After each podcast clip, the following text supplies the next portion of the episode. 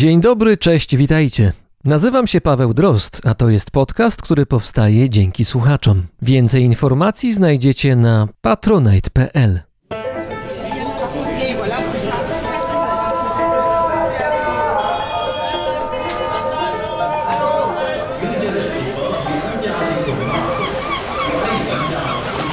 Brzmienie świata z lotu Drozda.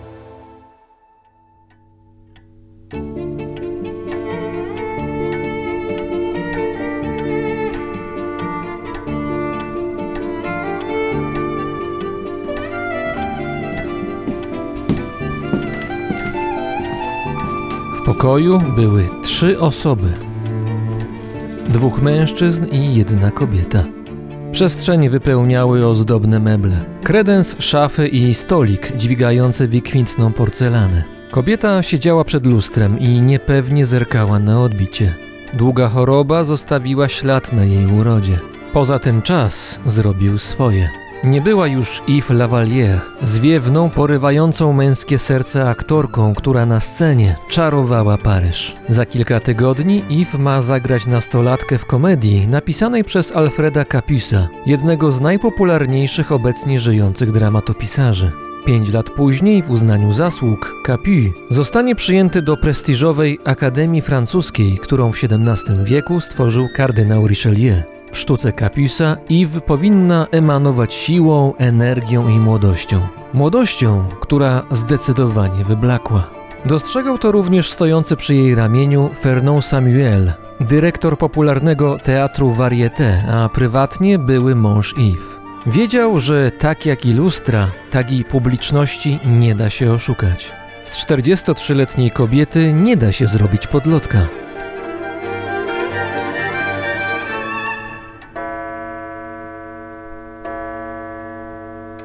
Drugi ze stojących mężczyzn był najmłodszy z całej trójki. Nienaganny wygląd, zadbana twarz. Nie skończył jeszcze trzydziestki. Przyglądał się kobiecie przed lustrem, a na jego twarzy malowało się skupienie. Był rok 1909.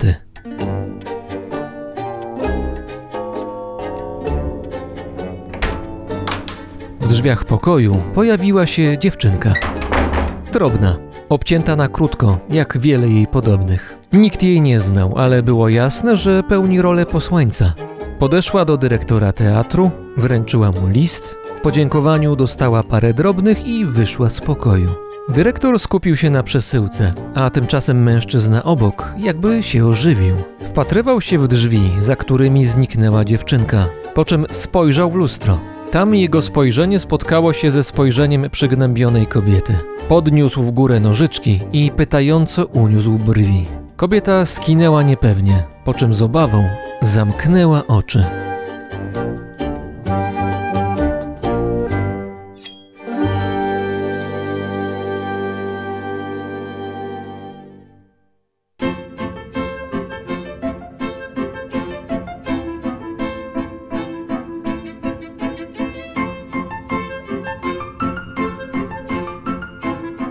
Zanim Antoine stał się Antoinem, był Antonim Cierplikowskim. Urodził się w 1884 roku w Sieradzu, w rodzinie, w której się nie przelewało. Od młodych lat wykazywał dużą wrażliwość estetyczną, cenił sztukę, miał talent manualny. Świetnie radził sobie z zadaniami, które wymagały precyzji. Ta umiejętność była szczególnie cenna, gdy w Łodzi 17-letni chłopak zaczął pracować jako fryzjer.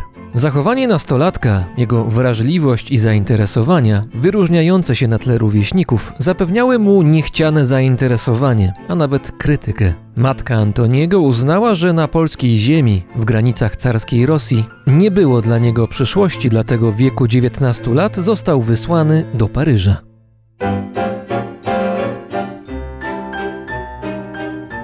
Na początku XX wieku stolica Francji była tym, czym chciałaby być dzisiaj stolicą Europy i centrum świata sztuki, które przyciągało ludzi z wizją, odwagą i charakterem.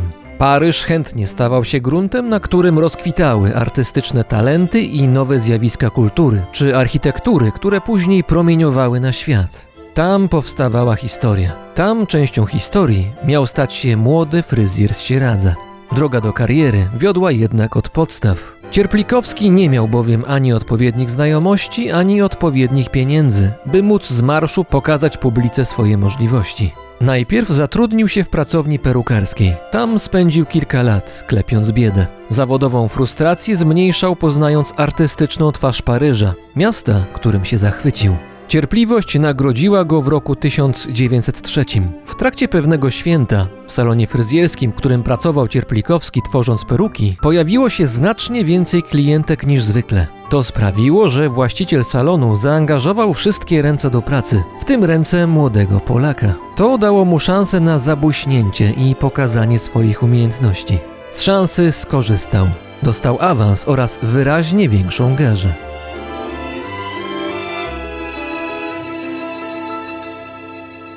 Od tej pory kariera Antoniego Cierplikowskiego zaczęła powoli nabierać kolorów. Już rok później, za sprawą swojego szefa, trafił do pewnego kurortu, gdzie musiał ratować sytuację jednej z klientek. Ta miała wystąpić na przyjęciu, jednak zapomniała zabrać ze sobą kapelusza. W tamtym czasie był to obowiązkowy atrybut szanującej się kobiety. Młody fryzjer, nazywany często przez nieprzejmujących się szczegółami Francuzów małym Rosjaninem, Rozwiązał problem niczym rzeźbiarz. Uformował mianowicie włosy klientki tak, iż przypominały kształtem kapelusz. Pomysł był szalony, wręcz brawurowy, jednak został zaakceptowany, a kobieta z kapeluszem z włosów była zachwycona. Podobnie jak ci, którzy ją zobaczyli. Antoni Cierplikowski wyszedł z cienia. Dostrzegli go przedstawiciele wyższych sfer oraz ludzie majętni. Zyskał reputację fryzjera, którego wizytówkę kobiety z nazwiskami powinny posiadać. Bardzo szybko Cierplikowski, znany teraz jako Antoine lub Antoine de Paris, podkreślał, że nie chce być rzemieślnikiem, lecz artystą. To nie klientki mówiły mu, jak chcą wyglądać. To on tworzył je na nowo, poprzez fryzurę. Potrafił być bardzo asertywny. Dla przykładu, jako jeden z pierwszych wprowadził zwyczaj mycia włosów w salonie fryzjerskim przed tworzeniem nowej fryzury. To była mała rewolucja. Wcześniej kobiety traktowały mycie włosów jak czynność intymną. Do tego nie wykonywały jej często, co irytowało Cierplikowskiego. Te kobiety, które przychodziły do niego pierwszy raz i zachowywały nieufność, szybko poddawały się jego oryginalnym fryzjerskim wizjom, a z salonu wychodziły co najmniej zadowolone.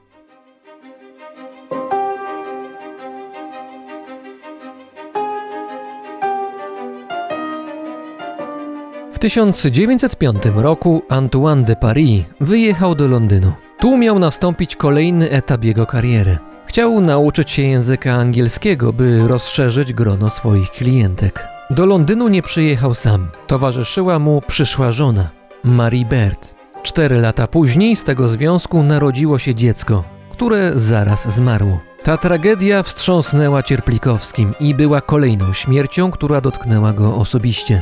Wcześniejsze dwie dotyczyły jego bliskich przyjaciół, a najpewniej również życiowych partnerów. Antoni Cierplikowski był bowiem homoseksualistą, który ukrywał swoją orientację.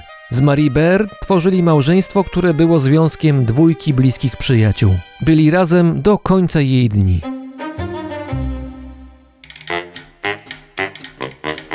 Antoine wrócił do Paryża i ze zdwojoną energią zabrał się do pracy. Wkrótce żona stała się de facto jego menadżerką. Rok naznaczony rodzinną tragedią był też rokiem przełomu. Pod koniec 1909 roku Cierplikowski został wezwany do domu nowej klientki.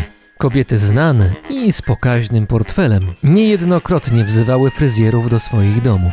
Ta klientka jednak była wyjątkowa. Yves Lavalier znał każdy bywalec paryskich teatrów. Aktorka należała do gwiazd przełomu wieków, a można było ją oglądać na deskach teatru Varieté. Lavalier miała jednak problem. W ramach nowej roli powinna wcielić się w postać nastolatki. Tymczasem jako kobieta po czterdziestce, zmęczona życiem i długą chorobą, zdawała sobie sprawę, jak duże wyzwanie przed nią stoi. Czasu nie mogła cofnąć. Zamiast tego zatrudniła Antoniego Cierplikowskiego, o którego umiejętnościach usłyszała.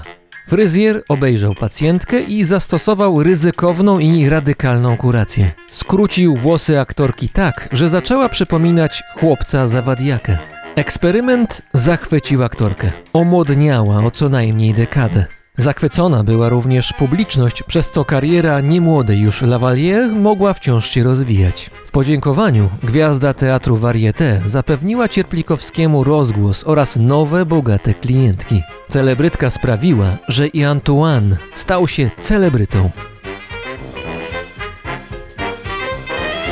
W końcu Antoni Cierplikowski otworzył własny salon fryzjerski. Tam mógł dać upust swojej artystycznej pasji. Oprócz fryzur zajmował się również szeroko pojętą modą. Wchodził we współpracę z najważniejszymi ówczesnymi nazwiskami branży odzieżowej. Był współodpowiedzialny za powstanie nowego rodzaju kapelusza. Miał kształt dzwonu i był stworzony specjalnie dla fryzury na chłopczycę, którą jako pierwsza wypróbowała na sobie Yves Lavalier. Fryzura ta była na tyle rewolucyjna, że początkowo nosiły ją tylko najodważniejsze przedstawicielki francuskiej bohemy i dopiero później zainteresowały się nią zwykłe francuski oraz sławy takie jak Gabrielle Chanel, znana jako Coco Chanel. Salon fryzjerski Cierplikowskiego przyciągał swoim wyglądem. Było to miejsce nowoczesne. W użyciu były pierwsze na starym kontynencie elektryczne suszarki do włosów. Miejsce jasne i otwarte na gości. W odróżnieniu od typowych wówczas salonów, tu przychodziło się nie tylko po nową fryzurę, ale też po wrażenia, a te zapewnione były przez wystrój. Nie brakowało kwiatów i dzieł sztuki, a klientki mogły liczyć na rozmowę i bezwzględne zainteresowanie ze strony obsługi. Kobiety wracały do domów nie tylko z nową kreacją na głowie, ale również z nowymi kosmetykami i perfumami, które były na miejscu rekomendowane. Salon fryzjerski Antuana był bardziej kobiecym sanktuarium niż po prostu miejscem używania nożyczek. Był to dopiero początek fryzjerskiego imperium, które w szczytowym momencie rozciągało się od Europy po zachodnie wybrzeże Stanów Zjednoczonych.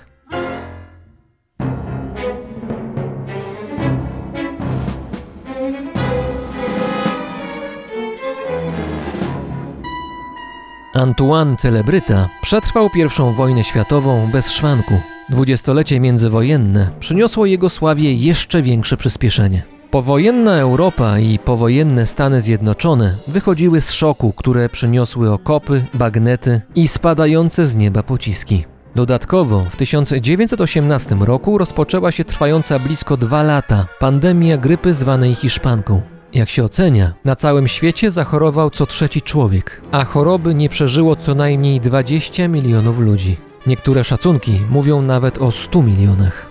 Gdy z zadziejowego zakrętu zaczęła wyłaniać się stabilizacja, młodzi ludzie uznali, że życie jest na tyle nieprzewidywalne i szalone, iż należy się nim cieszyć tu i teraz, bez ograniczeń i bez kompromisów. To zaowocowało narodzinami nowych ruchów artystycznych oraz zmianami obyczajowymi i społecznymi. W zmianach tych celowały kobiety. Część z nich postanowiła wyjść z wiktoriańskiego gorsetu i zaczęła wkraczać w obszary, które dotychczas były zarezerwowane dla mężczyzn. Jeździły samochodami, publicznie paliły papierosy i piły alkohol, odważniej traktowały seks. Niektóre słuchały nawet jazzu. Nie siedziały w domu, za to chętnie spędzały czas poza nim, korzystając z uroków życia. Wtedy też popularność zdobywa nowy taniec Charleston. Szybki, skoczny, zwariowany, jak całe dwudziestolecie międzywojenne. I niemoralny oraz skandalizujący, jak uważała konserwatywna część społeczeństwa. Nowoczesne, młode kobiety, w USA znane jako flappers, rozpoznać można było po wyglądzie. Za męskimi zachowaniami szedł bowiem także męski wygląd, w tym fryzury. Wiele z nich strzygło się bowiem bardzo krótko, na chłopczycę, zgodnie z wizją, którą kilka lat wcześniej stworzył Antoni Cierplikowski. W ten sposób Antoine stał się współtwórcą społecznej rewolucji.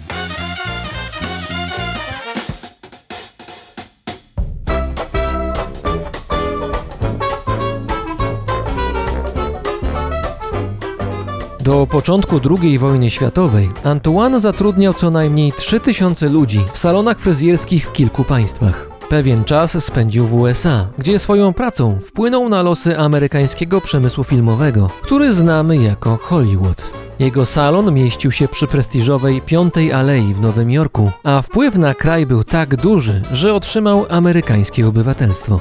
Tworzył nowe fryzury, które stawały się krzykiem mody. Na przykład tak zwane Loki Antoine. Sprawił, że zawód fryzjera zyskał renomę, a rosnąca wśród klientek potrzeba kreowania fryzur sprawiła, że i samych fryzjerów było coraz więcej. To Cierplikowski zbudował fryzjerstwo, które znamy dzisiaj. Swoimi nożyczkami wycinał świat mody w kształcie, który zależał od jego wyobraźni.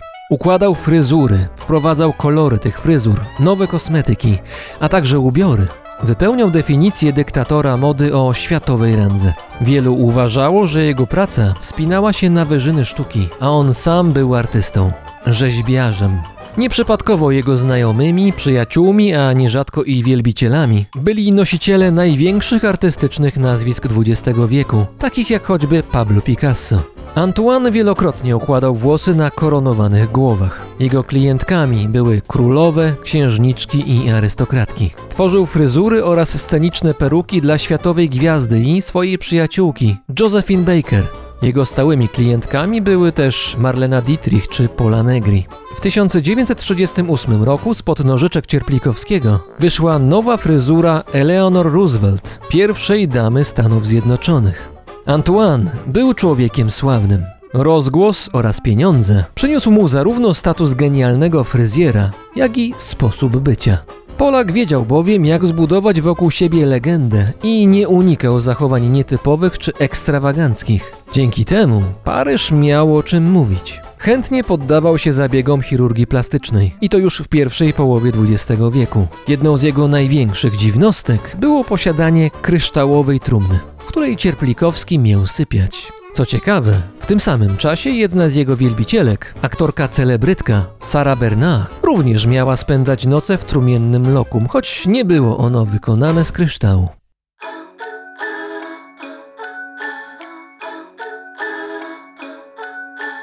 Jako starszy już człowiek, Cierplikowski zdecydował się na zaskakujący ruch. W latach 70., po śmierci żony, nie tylko wrócił do ludowej Polski, ale osiadł w swoim rodzinnym mieście Sieradzu. Tu jego sława zaczęła tracić barwy. Rozpływała się też fortuna słynnego Antuana. Antoni Cierplikowski zmarł w 1976 roku w wieku 91 lat. Kilka lat później we Francji ukazała się biografia jednego z jego uczniów, z którym mistrz miał na pieńku. Uczeń sobie przypisał zasługi nauczyciela, co wielu czytelników uznało za prawdę. O Cierplikowskim, który opuścił Francję i rozpłynął się w dalekiej, socjalistycznej Polsce, mało kto na zachodzie już pamiętał. I tak w dużej mierze jest do dzisiaj. W 1992 roku nazwisko Cierplikowskiego na chwilę odżyło na nowo, w makabrycznych okolicznościach. Do Sieradza, gdzie mistrz został pochowany, przyjechał jego były uczeń, inny niż ten wspomniany chwilę wcześniej. Po wielu latach postanowił spełnić wolę Cierplikowskiego, który podobno chciał spocząć w Paryżu. Na przeniesienie nieboszczyka nie było zgody, dlatego uczeń z pomocnikiem pokryjomu odkopali trumnę. Z wnętrza wydobyli kości prawej ręki, którą nielegalnie zawieźli do Paryża, gdzie została pochowana na jednym z cmentarzy. W ten sposób mistrz fryzjerstwa spoczywa jednocześnie w dwóch najważniejszych dla siebie miastach, które wyznaczyły początek i koniec jego pełnego treści życia.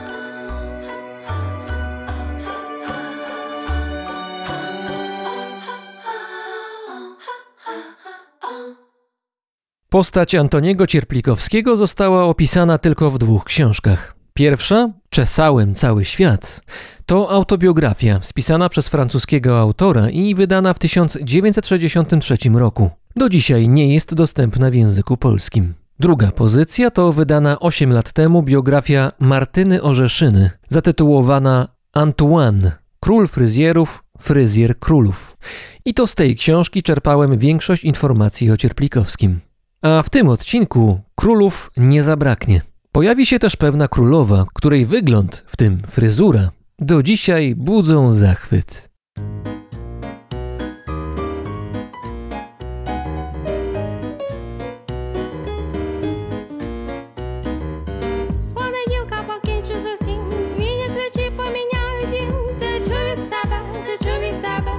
to be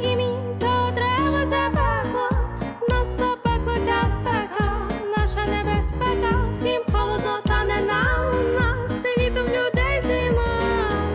Завтра, може, буде краще, заживем інакше. Я точно вирішила без тебе.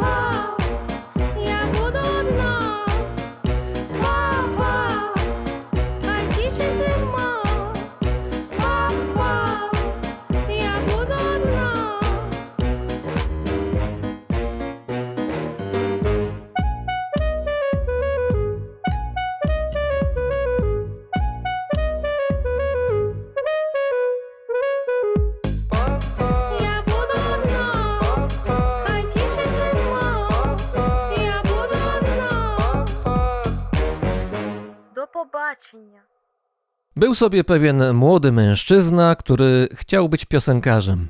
Marzył, że wyjeździe do Australii i tam zrobi karierę. Problem polegał jednak na tym, że brakowało mu środków i wbrew sobie, zamiast do wielkomiejskiej Australii, trafił jako nauczyciel na głęboką wieś w Butanie.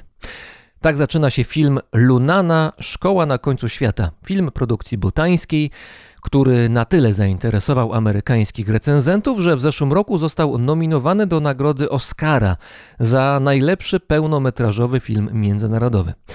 Nagrody nie zdobył, ale wiadomo, już sama nominacja jest dużym sukcesem. Świat dowiedział się bowiem nie tylko o filmie, nie tylko o jego reżyserze, ale też przypomniał sobie, że istnieje taki kraj jak Butan, gdzie ludzie żyją w szczęściu i zgodzie, podziwiając himalajskie szczyty. O ile taki kraj rzeczywiście istnieje.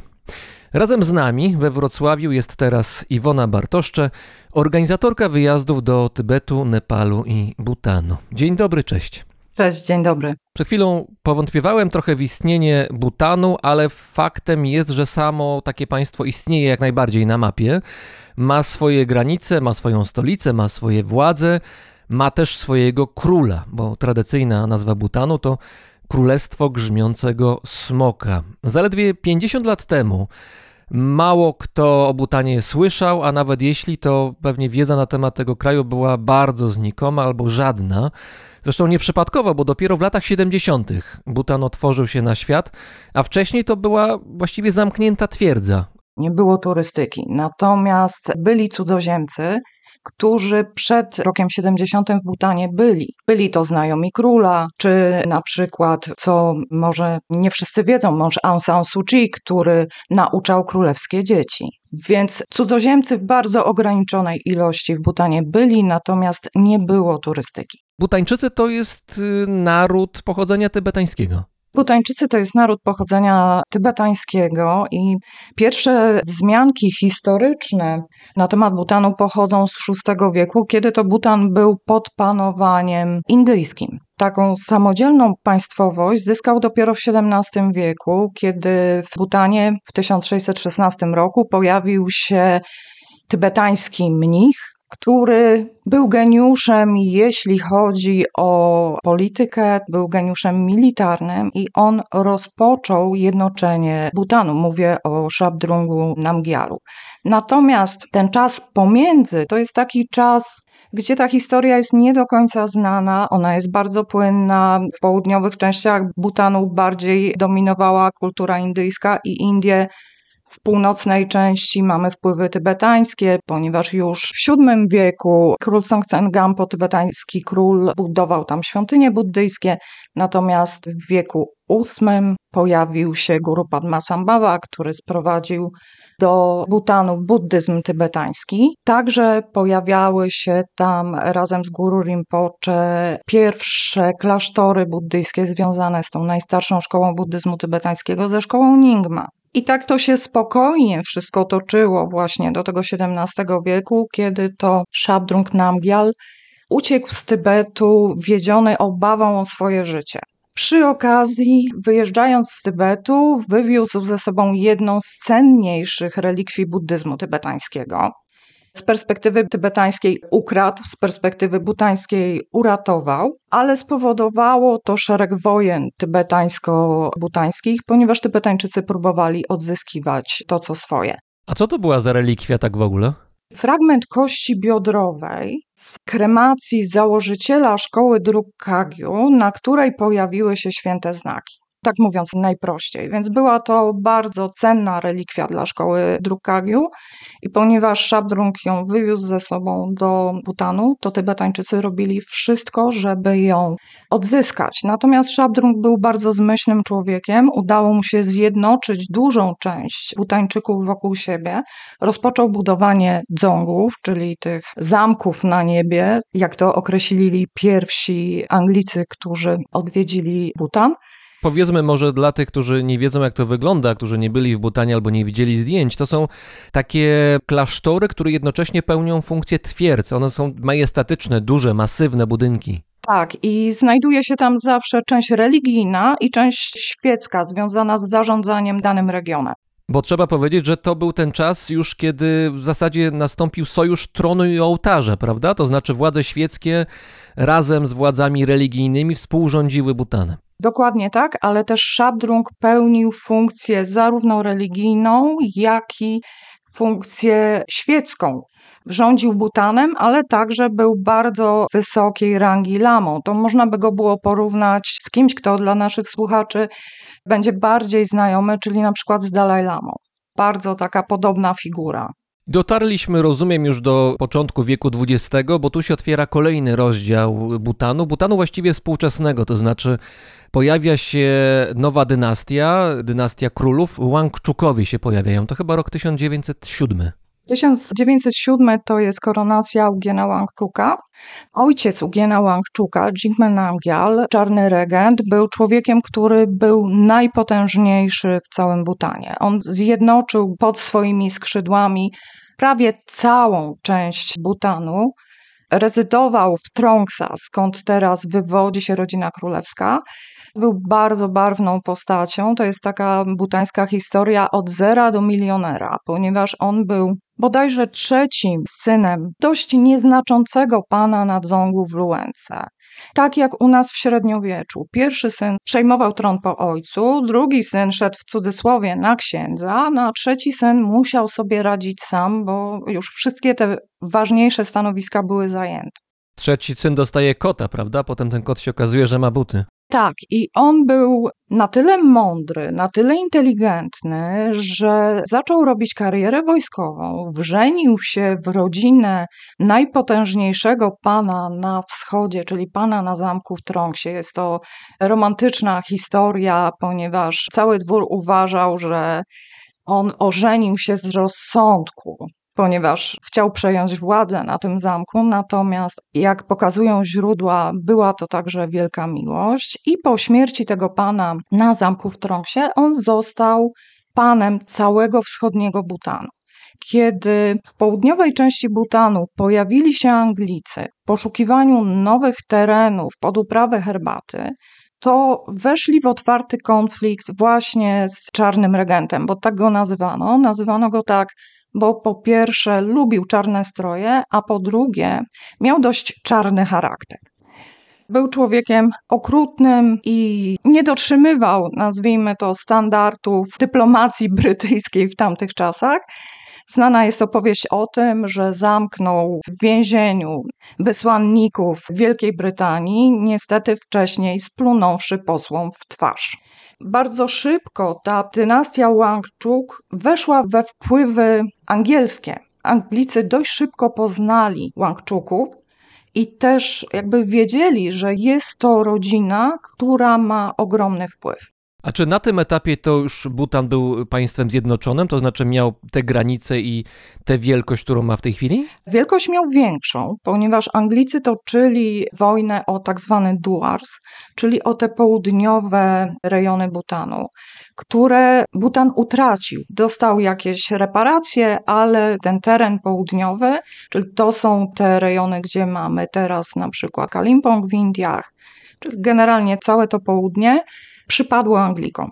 Bo Butan w tej chwili to jest państwo wielkości Szwajcarii, prawda? Bardzo nieduże obszarowo. Nieduże, jedna ósma powierzchni Polski. A jednocześnie bardzo zróżnicowane terytorialnie, to znaczy na północy mamy już Himalaje, mamy siedmiotysięczniki, na południe mamy właściwie dżunglę, to mówimy o tej części, która przylega do Indii. Mhm. W środkowej części, no to zależy gdzie, bo tam są różne doliny i tak dalej, i tak dalej, ale są takie tereny powiedzmy, że pomiędzy górskim terenem a nizinnym, więc tam jest co najmniej dwie albo trzy nawet strefy klimatyczne. Ta budowa geologiczna jest bardzo podobna jak w Nepalu. Ona jest schodkowa, czyli mamy te Himalaje wysokie, potem Himalaje niskie, potem w Nepalu to się nazywa Siwaliki, czyli te takie pagórki plus równinę i to wszystko też występuje w Butanie. Jeśli chodzi o klimat, no na północy klimat jest bardzo surowy, natomiast na południu klimat jest tropikalny. Jest to dżungla, w której mieszkają słonie, w której mieszkają nosorożce, Tygrysy bengalskie, tak jak na północy się mogą mm, zdarzyć jakieś yeti, podobno yeti mieszka w Butanie, tak na południu mieszkają tygrysy, ale te tygrysy naprawdę tam istnieją. Tygrysy naprawdę istnieją. Yeti ponoć też, ponoć można je poznać po bardzo brzydkim zapachu, nazwijmy to tak. Natomiast tygrysy bengalskie żyją w Butanie. Co ciekawe, zapędzają się nawet na 4000 metrów. Czyli bardzo wysoko, gdzie normalnie tygrys nie funkcjonuje, i stają się coraz większym problemem, ponieważ mają się w Butanie bardzo dobrze, żyją sobie wolno i zdarza się, że napadają na gospodarstwa i zjadają jaki. Wróćmy do Łangczuków. Mamy dynastię królów. Jak rozumiem, to była pierwsza pełnowartościowa, pełną gębą dynastia królewska w Butanie. To znaczy mamy dopiero te dynastie na początku XX wieku. Wcześniej Butan jednak był jakoś rozdrobnione, ta władza nie była jakoś tak mocno scentralizowana. Władza była scentralizowana za czasów panowania Szabdrunga Namgyala, ponieważ on to trzymał wszystką mocną ręką i to działało. Natomiast władza była przekazywana poprzez reinkarnację. Czyli Szabdrung wcielał się w kolejną swoją inkarnację, natomiast Butańczycy sobie to jeszcze bardzo skomplikowali, czyli te inkarnacje były trzy: ciała, mowy i umysłu, i tylko jedna z nich miała prawo do tronu. I bardzo szybko okazało się, że to nie działa. W związku z tym do władzy doszli lokalni panowie i- cała ta polityka uległa rozdrobnieniu. Ja bym chciał się zatrzymać jeszcze przy tych reinkarnacjach, bo próbuję to zrozumieć. To znaczy, był przywódca i duchowy, i polityczny kraju, który po tym, jak dochodzi do wieku słusznego, oczekiwał na kolejne wcielenie, czyli rodziła się jakaś jedna osoba, ale właściwie nie jedna, tylko trzy. Każda z nich posiadała jakieś atrybuty tego pierwowzoru, i tylko jedna z tych trzech mogła być tym kolejnym władcą, tak? Mniej więcej tak, ale Szabdrung nie oczekiwał na to. On umierał i specjalna komisja po jego śmierci znajdowała te trzy nowe inkarnacje. A po co były te dwie pozostałe, które nie mogły przejąć władzy? To jest tak, że czasami w buddyzmie tybetańskim lamowie inkarnują się w wielu postaciach. Jest inkarnacja mowy, która posiada pewne jakości mowy swojego poprzednika, inkarnacja umysłu, która posiada inteligencję i mądrość tego swojego poprzednika, oraz inkarnacja ciała to zazwyczaj jest osoba, która jest bardzo podobna do swojego poprzednika, okazuje się być bardzo podobna do swojego poprzednika. Trzeba by już było pytać Szabdrunga, dlaczego to zostało wymyślone tak, a nie inaczej. Bardzo często poszukiwanie tych nowych inkarnacji to jest też swoisty biznes. Ponieważ inkarnacja dziedziczy cały podrang, czyli cały dwór poprzednika, więc dziedziczy także pieniądze. Powiedziałaś, że ten system nie za bardzo działał. To wynikało z tego, że były konflikty między tymi inkarnacjami, czy tworzyły się jakieś grupy interesów? Grupy interesów tworzą się zawsze, ale to też była kwestia tego, że nie zawsze ten, który zostawał tą inkarnacją, nadawał się do rządzenia, po prostu A to rządziła ta inkarnacja ciała czy umysłu? umysłu. Aha, czyli ktoś mógł być bardzo podobny, ale jak umysłu odpowiedniego nie miał, to nie rządził. To nie rządził, tak. Upraszczając, tak, tak to było. Łangczukowie dalej są przy władzy. Aktualnie piąty król z tej dynastii jest u władzy, a pierwszy doszedł do władzy w 1907 roku. Tak, doszedł do władzy dlatego, że po pierwsze Szabdrung, który był w tamtym czasie umarł, ale też król Ugien miał ogromne poparcie Anglików, ponieważ towarzyszył Young Husbandowi, który wykonywał nazwijmy to, misję karną. Miał ukarać Tybetańczyków za to, że nie chcieli nawiązać współpracy z Imperium Brytyjskim i Ugien zgłosił się na przewodnika i tłumacza. Więc po raz wtóry ta rodzina Łangczuków weszła w tą orbitę angielską. Druga rzecz, że Ugien wdał się w ojca, też posiadał te zdolności zarówno militarne, przywódcze i też był niezłym politykiem. Powiem Ci, że podczas tegorocznej podróży do Kalimpongu spotkałam się z człowiekiem, którego rodzina była zaangażowana w ten wybór króla, ponieważ oficjalna wersja brzmi, że zapadł on przy aklamacji całego narodu, czyli wszyscy jednogłośnie się na to zgodzili.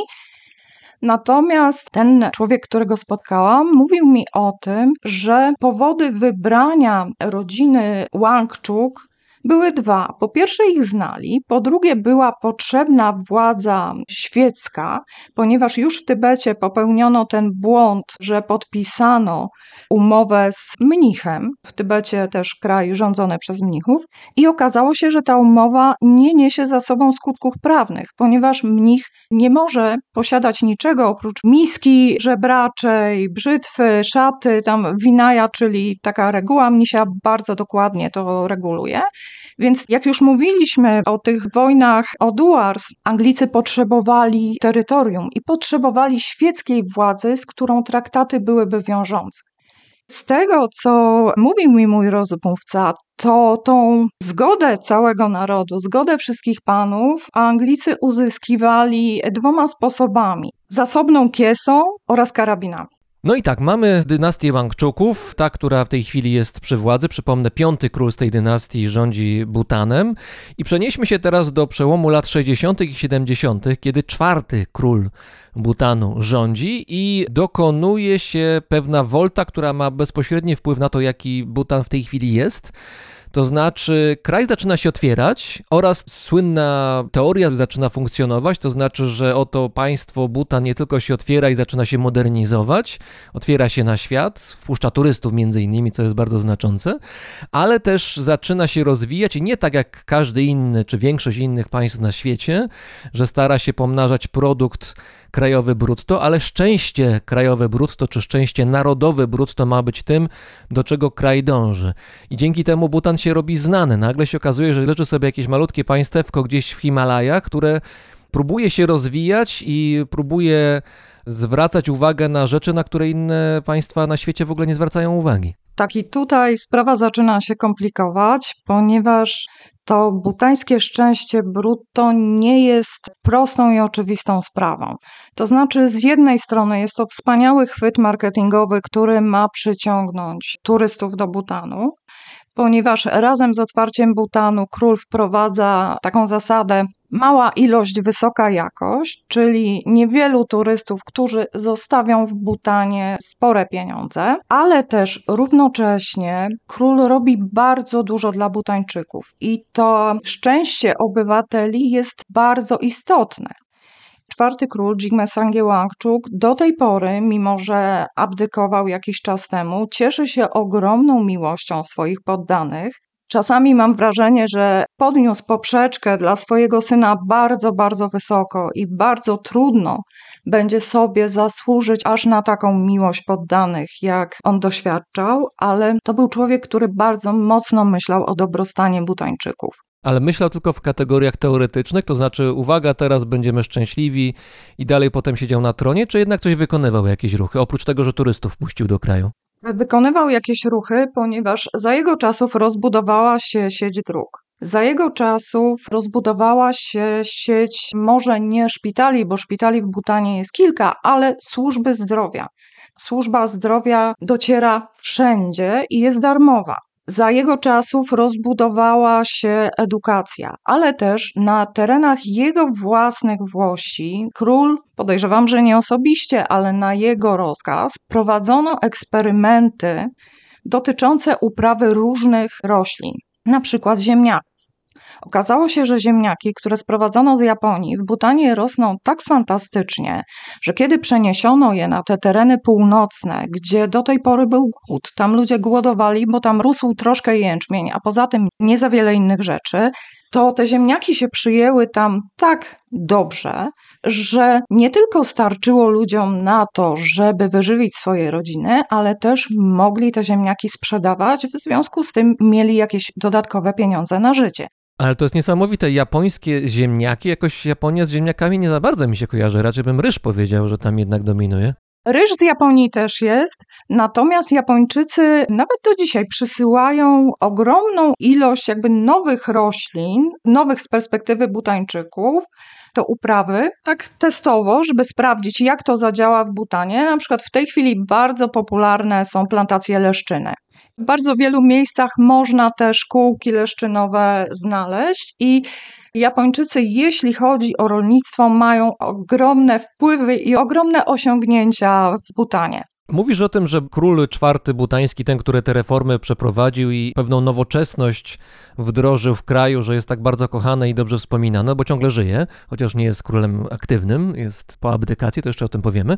Ale wiesz, no, jeżeli jesteśmy w kraju, który jest niejako w wiekach średnich, mimo że jest to wiek XX, połowa wieku XX, no to wyprowadzenie takiego kraju, który to nie w biedzie, no trzeba to powiedzieć wprost, dalej nie przelewa się w wielu częściach Butanu, ale wtedy to było no jeszcze bardziej, no to jeżeli wybuduję parę dróg i wprowadzę ziemniaki, to mogę zrobić małą rewolucję pozytywną, ale jednak startuję z poziomu bardzo niskiego. To, żeby zrobić coś lepiej, to wcale nie trzeba tak wiele. To znaczy, może ten sukces króla to był taki, no, no każdy by taki sukces osiągnął, gdyby to zrobił, co ten człowiek zrobił, a nie trzeba było wiele, żeby tak poprawić stan życia tych ludzi tam na miejscu. Ale z drugiej strony trzeba było chcieć. Trzeba było chcieć się tym zająć, bo jak pokazuje przykład Nepalu, gdzie też było królestwo, król nie za bardzo zajmował się swoimi poddanymi. Tutaj jest ogromna dobra wola ze strony króla, żeby włożyć bardzo dużą pracę w poprawienie dobrostanu ludzi. Zresztą cała dynastia Łangczuk, ponieważ obecny król także bardzo dużo podróżuje po kraju. Jest to król, który słucha swoich poddanych i nie boi się swoich poddanych. W wielu miejscach możesz znaleźć takie skrzynki, w których możesz, jeżeli coś nie działa, masz z czymś problem, uważasz, że coś powinno być inaczej, możesz napisać petycję do króla i włożyć do tej skrzynki, i król się tym zajmie zajmie się tą osobą, która to wysłała i potem ta osoba zniknie w jakichś kazamatach zamknięta? Nie, nie, nie. Król się zajmie rozwiązaniem tego problemu w miarę możliwości. Więc naprawdę tutaj pod tym względem bardzo dużo dobrego się wydarza na takiej linii władca poddani. Zresztą byłam świadkiem tego, miałam okazję rozmawiać z królem obecnym, z Jigmek Kesarem Namgialem. Czyli piątym królem, a więc synem tego króla, o którym rozmawiamy, synem tego króla, który wprowadził reformy. Tak. Rozmawialiśmy o turystyce we wschodnim Butanie, o tym, jak królowi bardzo zależy, żeby przyjeżdżało tam więcej turystów, żeby ludzie byli bogatsi, żeby dorównali do tego Butanu zachodniego, bo ta wschodnia część jest biedniejsza. I też obserwowałam, z jaką wielką atencją i miłością odnoszą się do niego ludzie. To nie jest tak, że można by było zrobić więcej. Być może można by było, ale dynastia Łangczuków i tak dla dobrostanu swojego ludu robi bardzo dużo.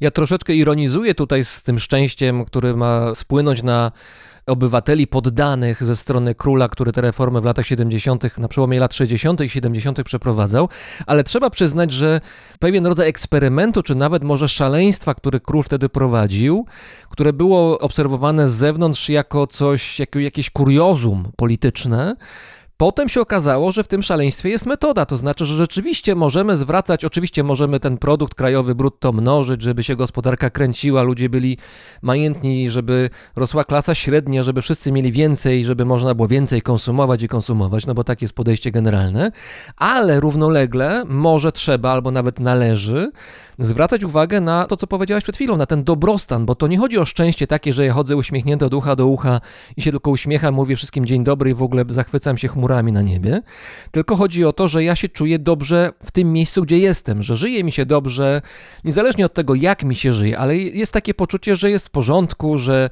mam co jeść, mam gdzie mieszkać, dzieci Jak zachorują, to mają gdzie pójść do szpitala czy do lekarza, mają gdzie pójść do szkoły.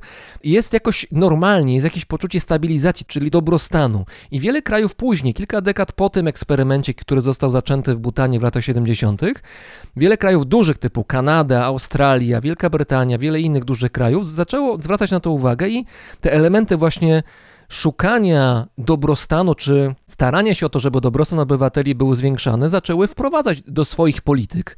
Więc ten eksperyment okazał się słusznym eksperymentem. Faktycznie dobrostan Butańczyków się bardzo zwiększył, ponieważ na przykład uzyskali dostęp do czystej wody, w związku z tym ilość zachorowań spadła. Wszystkie te reformy, plus wprowadzenie czegoś takiego, co się nazywa KID-u, czyli to jest taki fundusz pomocowy, nie wiem, przychodzi powódź na przykład, zalewa ci dom, idziesz do dzongu i dostajesz pieniądze. Rozmawialiśmy o tygrysach kiedy zdarza się taka sytuacja, na przykład, że tygrys zagryzie ci jaka, ten jak czasem jest dla ciebie całym twoim majątkiem i ty dostajesz od rządu taką rekompensatę za tą stratę w kwocie, która pozwala ci nabyć nowe zwierzę w to miejsce. O ten dobrostan się bardzo, bardzo dba, natomiast no, życie jest życiem, więc czasem wychodzi to różnie. Nie ma takiej sytuacji, nie ma takiego społeczeństwa, że wszystkie jednostki w tym społeczeństwie będą jednakowo szczęśliwe. A trzeba powiedzieć, że w Butanie, nie wiem od kiedy, to chyba od lat 90. co najmniej, istnieje specjalna komisja, specjalny urząd, który się zajmuje tym, żeby ten dobrostan, żeby to szczęście krajowe brutto czy narodowe brutto zwiększać. I nie wiem, czy w tej chwili, ale w czasie, kiedy ja byłem w Butanie jakiś czas temu, na czele tej komisji stał Karmaura, Dasio Karmaura, to jest taki tytuł honorowy, który to człowiek był niezwykłą postacią, jest niezwykłą postacią dla mnie. Jak z nim rozmawiałem, to był taki coś pomiędzy urzędnikiem, filozofem, wizjonerem, naukowcem, wszystko naraz. To znaczy człowiek, który o szczęściu, jak można szczęście mnożyć, mógł rozmawiać godzinami. Ja tam chyba dwie godziny z nim spędziłem chodząc po górach. Niebywała postać, ale zdecydowanie zaangażowana w swoją pracę. To znaczy, że ma być szczęśliwie, ma być ten dobrostan zwiększany w Butanie i jest specjalny urząd, który się tym zajmuje takie specjalne ministerstwo z siedzibą w Timpu. Ja niestety nie miałam szczęścia spotkać nikogo z tego urzędu, ponieważ co tam przychodzę, to są drzwi zamknięte. Bo pewnie są na urlopie, dlatego są szczęśliwi. Może tak być, może tak być, albo wizytują poddanych w kraju, sprawdzając ich szczęśliwość. Natomiast jeżeli sobie popatrzysz, na przykład, jak przedstawiany jest Butan w turystyce, jak reklamowane są na przykład hotele, no to właśnie, że jest to ta szczęśliwość, że jest spokój, że jest cisza. I wydaje mi się, że te warunki środowiskowe, plus to, że jest to kraj buddyjski, bardzo mocno, bardzo wydatnie wpływają na tą szczęśliwość.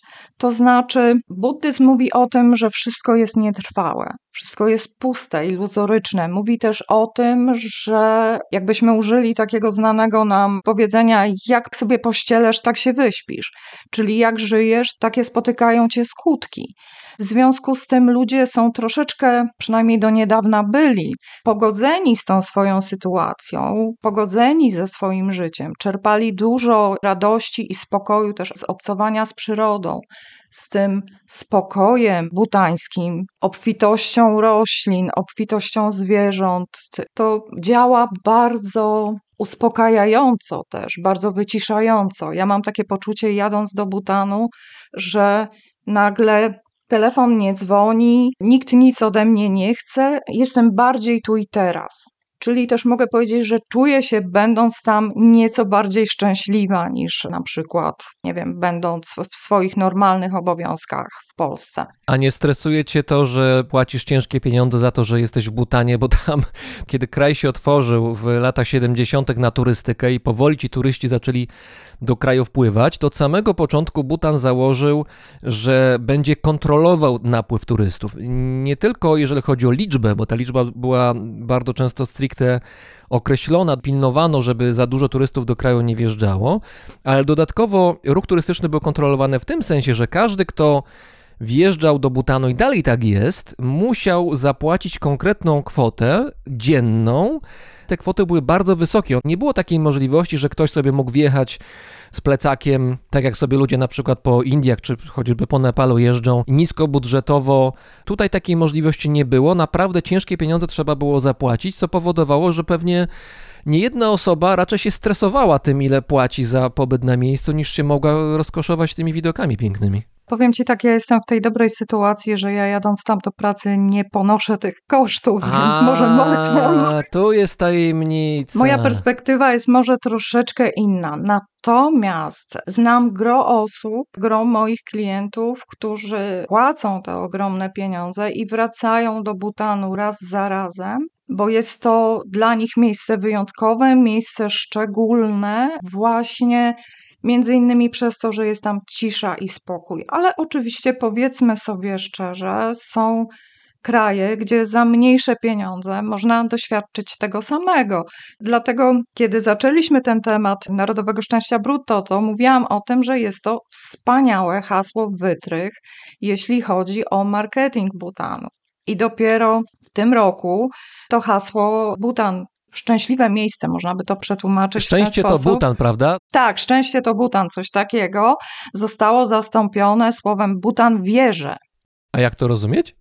Właśnie ja do końca nie wiem, bo ja do końca tego nie rozumiem. Byłam absolutnie zaskoczona. Po pierwsze, tymi wszystkimi zmianami, które się wydarzyły po otwarciu Butanu pod koniec ubiegłego roku. Po pandemii. Tak, po pandemii, zmianami cenowymi, zmianami pomysłu na to, jak ma być prowadzona turystyka w Butanie, zmianami tego, kto może pracować w turystyce, kto nie, no, no i przede wszystkim zmianami ceny. Powiem Ci, że rozważano pierwotnie podniesienie samego tego podatku wjazdowego, który do tej pory wynosił 60 dolarów za dzień, 65 chyba. Ale to mówisz o czasach, kiedy jakieś obniżki były, bo ja pamiętam, że 250-350 dolarów dziennie to był standard. Nie, nie, mówimy o różnych rzeczach. Cena pobytu składała się z dwóch elementów. Pierwszy to jest tak zwany podatek za zrównoważony rozwój i on wynosił tam 60 chyba 5 dolarów na dzień, plus do tego dochodził pakiet turystyczny i to robiło tą kwotę, o której mówisz. Taka podstawowa cena to było 250 dolarów za dzień na osobę dla grupy powyżej trzech osób. Natomiast dla osób podróżujących we dwójkę czy podróżujących samodzielnie te ceny były jeszcze wyższe. Cena wahała się od tego, czy jechałeś w sezonie, czy poza sezonem. Natomiast ten podatek, który też określany był jako royalty, on zawsze w tą cenę wliczony był. W tej chwili kwestia tego, jak wygląda opłata za wjazd do Butanu, została troszeczkę zmieniona i ten podatek, czyli to royalty, planowano podnieść do 700 dolarów dziennie. Potem zmieniono je na 500, a w tej chwili jest 200 dolarów samego podatku. W tej chwili jest promocja, więc to wygląda troszkę inaczej. Bez promocji sam ten podatek wjazdowy podniesiono trzykrotnie, on w tej chwili wynosi 200 dolarów. 500 dolarów dziennie był taki moment? Był taki moment, wiesz co, ja śledzę media butańskie, czytuję butańskie gazety i minister turystyki się wypowiedział o tym, że oni wstępnie rozważali właśnie 700, potem 500, ale zdecydowali się na te 200 dolarów. I te 200 dolarów okazało się być ceną absolutnie zaporową, bo nie zapominajmy, że do tych 200 dolarów dochodzi jeszcze cały ten pakiet, który mieliśmy wcześniej, czyli wychodziło w którymś momencie, że dzień pobytu w Butanie to jest koszt około 400 dolarów dziennie na osobę w standardzie 3 gwiazdki, czyli tak mówiąc ogólnie bez szału. No właśnie, bo trzeba wiedzieć, jakie tam są warunki. To znaczy, są luksusowe hotele takie, gdzie pewnie noc by kosztowała 2-3 tysiące dolarów, ale generalnie no to jest tak, że no nie ma wstydu, ale też szału nie ma. Wiesz co, to też zależy od tego, jakie hotele w tym standardzie trzygwiazdkowym daje ci twój turoperator, ponieważ te hotele trzygwiazdkowe potrafią być takie sobie, a niektóre są bardzo przyzwoite. Oczywiście różnica jest w cenie. Natomiast nadal za te pieniądze, tak jak mówisz, szału nie ma. I oczywiście są hotele, gdzie noc kosztuje 3000 dolarów, To są hotele, których udziałowcami jest rodzina królewska. Są też hotele pięciogwiazdkowe. Kiedyś było to tak, że w tym pakiecie 250 dolarów dziennie miałeś ten podatek, miałeś przewodnika, samochód, hotel trzygwiazdkowy i pełne wyżywienie. Natomiast w tej chwili podatku jest 200 dolarów i nie ma już tego pakietu. Jakby Twoja podróż jest wyceniana niezależnie od tego, co rząd powie, w jakiej przedziałce ta cena się musi mieścić. I to wszystko jest dlatego, że turystyka to jest główna gałąź gospodarki Butanu. Jak pandemia przyszła, to kraj właściwie stanął w miejscu i teraz najwyraźniej próbuje się odkuć. Tak, najwyraźniej próbuje się odkuć, ale niestety to nie zadziałało. Po pierwsze, w pandemii część hoteli zamieniono na obiekty innej użyteczności, na przykład na biura. Po pandemii nie wszystkie hotele wróciły do pracy. Wprowadzono nowe standardy dla hoteli. Wprowadzono ponowne egzaminy dla przewodników. I nagle się okazało, że przy tych wysokich cenach to tak naprawdę wcale tegoż takiego szału nie ma. Nie ma tej ogromnej ilości turystów, których mimo wszystko się spodziewano. Ponieważ argumentacja do wprowadzenia tego wyższego podatku była taka, że Butan został zniszczony przez nadmierną, czy jest niszczony przez nadmierną ilość turystów. Turystów jest za dużo. Dlatego musimy podnieść ceny, żeby turystów było mniej, ale byli to turyści, jak to się określa, wyższej jakości. Problem polega na tym, że turysta, który płaci 3000 dolarów za noc w hotelu, on wszystkie swoje aktywności ma w tym hotelu, bo tam je posiłki, tam chodzi do spa, tam w końcu śpi i przebywa. I tam ląduje jego helikopter. Tam ląduje jego helikopter, ale to bardzo mocno ograniczyło jakby działalność tych małych restauracji lokalnych, homestayów, bo taka osoba się nie zatrzyma u rodziny, bo tam nie ma takiego standardu. Taka osoba nie będzie też jadła w takiej zwykłej restauracji. I nagle się okazało, że ta turystyka zamiast rozkwitać, to staje. No dobrze, ale przecież arystokracja, która jest w posiadaniu większości tych luksusowych obiektów, myślę, że sobie chwali tę sytuację raczej. Podejrzewam, że tak. Przestali sobie tą sytuację chwalić zwykli ludzie, zwykli turoperatorzy, zwykli przewodnicy, ponieważ oni przestali mieć pracę. Pamiętajmy, że była pandemia, więc oni przez ten czas, kiedy Butan był zamknięty, nie zarabiali absolutnie nic. To są ludzie, którzy w większości nie mają żadnych oszczędności, bo wszystko, co zarobią, przejada im życie. Nagle się okazało, że w końcu otwierają Butan, hurra, i nikt nie przyjeżdża czy prawie nikt nie przyjeżdża, no bo ceny są absolutnie zaporowe. I rozmawiałam z jednym z moich przyjaciół, przewodnikiem lokalnym, który w którymś momencie zaczął rozmyślać o tym, żeby zmienić profesję, no bo bycie przewodnikiem nie zapewniało mu możliwości utrzymania rodziny, zarobkowania. W trakcie pandemii przeszedł kurs gotowania. Kucharz królewski dla desupów to są tacy funkcjonariusze służby cywilnej, można tak to nazwać.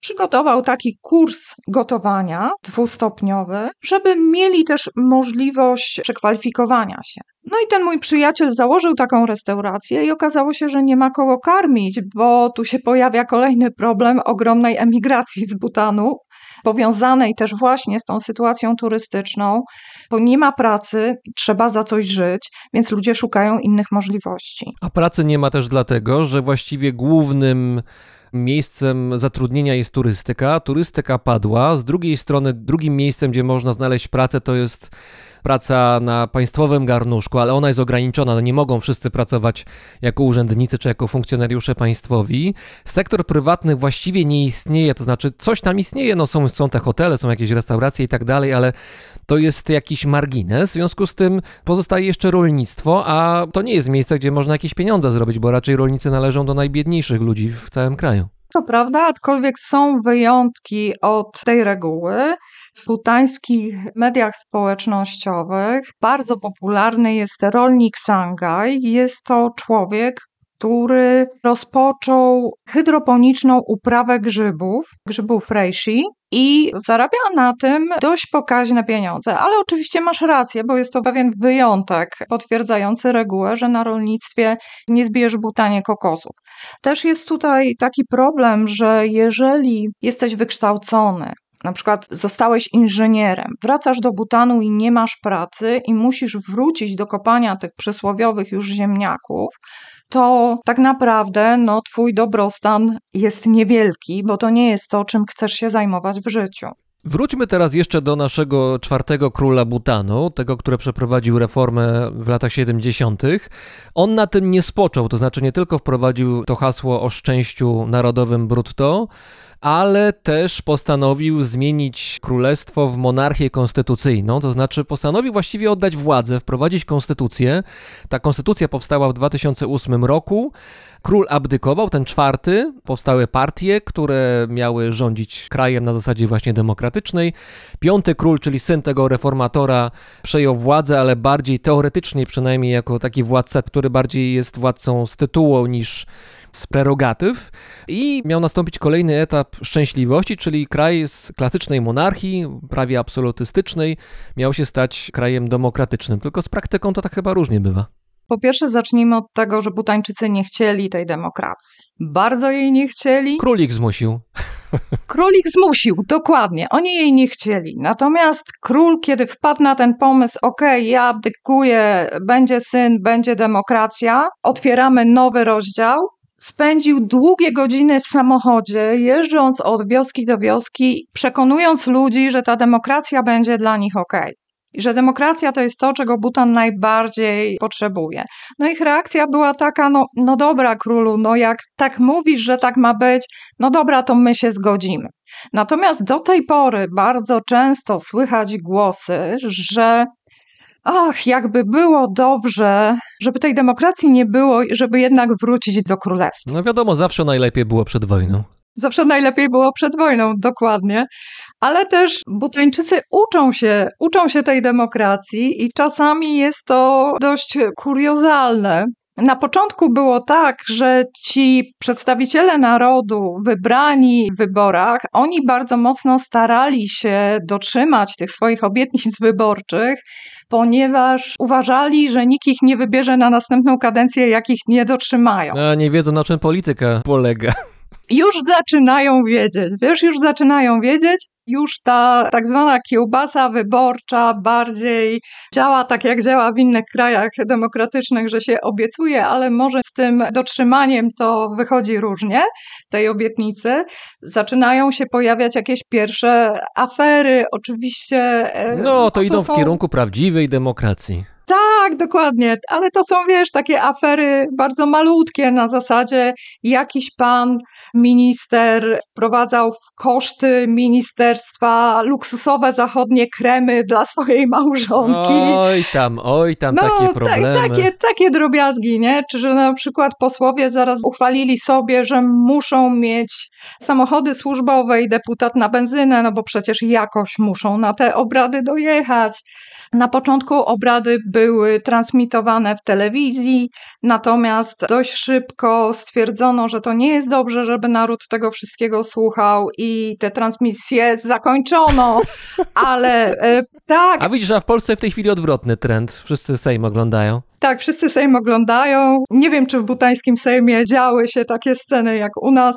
W każdym razie ta decyzja wywołała bardzo duże niezadowolenie społeczne i transmisję z obrad parlamentu musiano przywrócić. Dla mnie ciekawą rzeczą jest to, że proces przechodzenia w demokrację był ciekawie pomyślany, to znaczy nawet zorganizowano specjalnie rok wcześniej przed wyborami, czyli te wybory chyba były w 2008 roku, a rok wcześniej przeprowadzono próbne wybory, to znaczy powołano fikcyjne partie, żeby ludzie mogli się nauczyć, na czym polega głosowanie i cały proces wyborczy. Tak, żeby to wszystko było jakoś przetrenowane przed tym wielkim dniem, kiedy wybory rzeczywiście miały nastąpić. Tak, i żeby nie było wstydu na świecie, czyli żeby wszystko wypadło tak jak trzeba.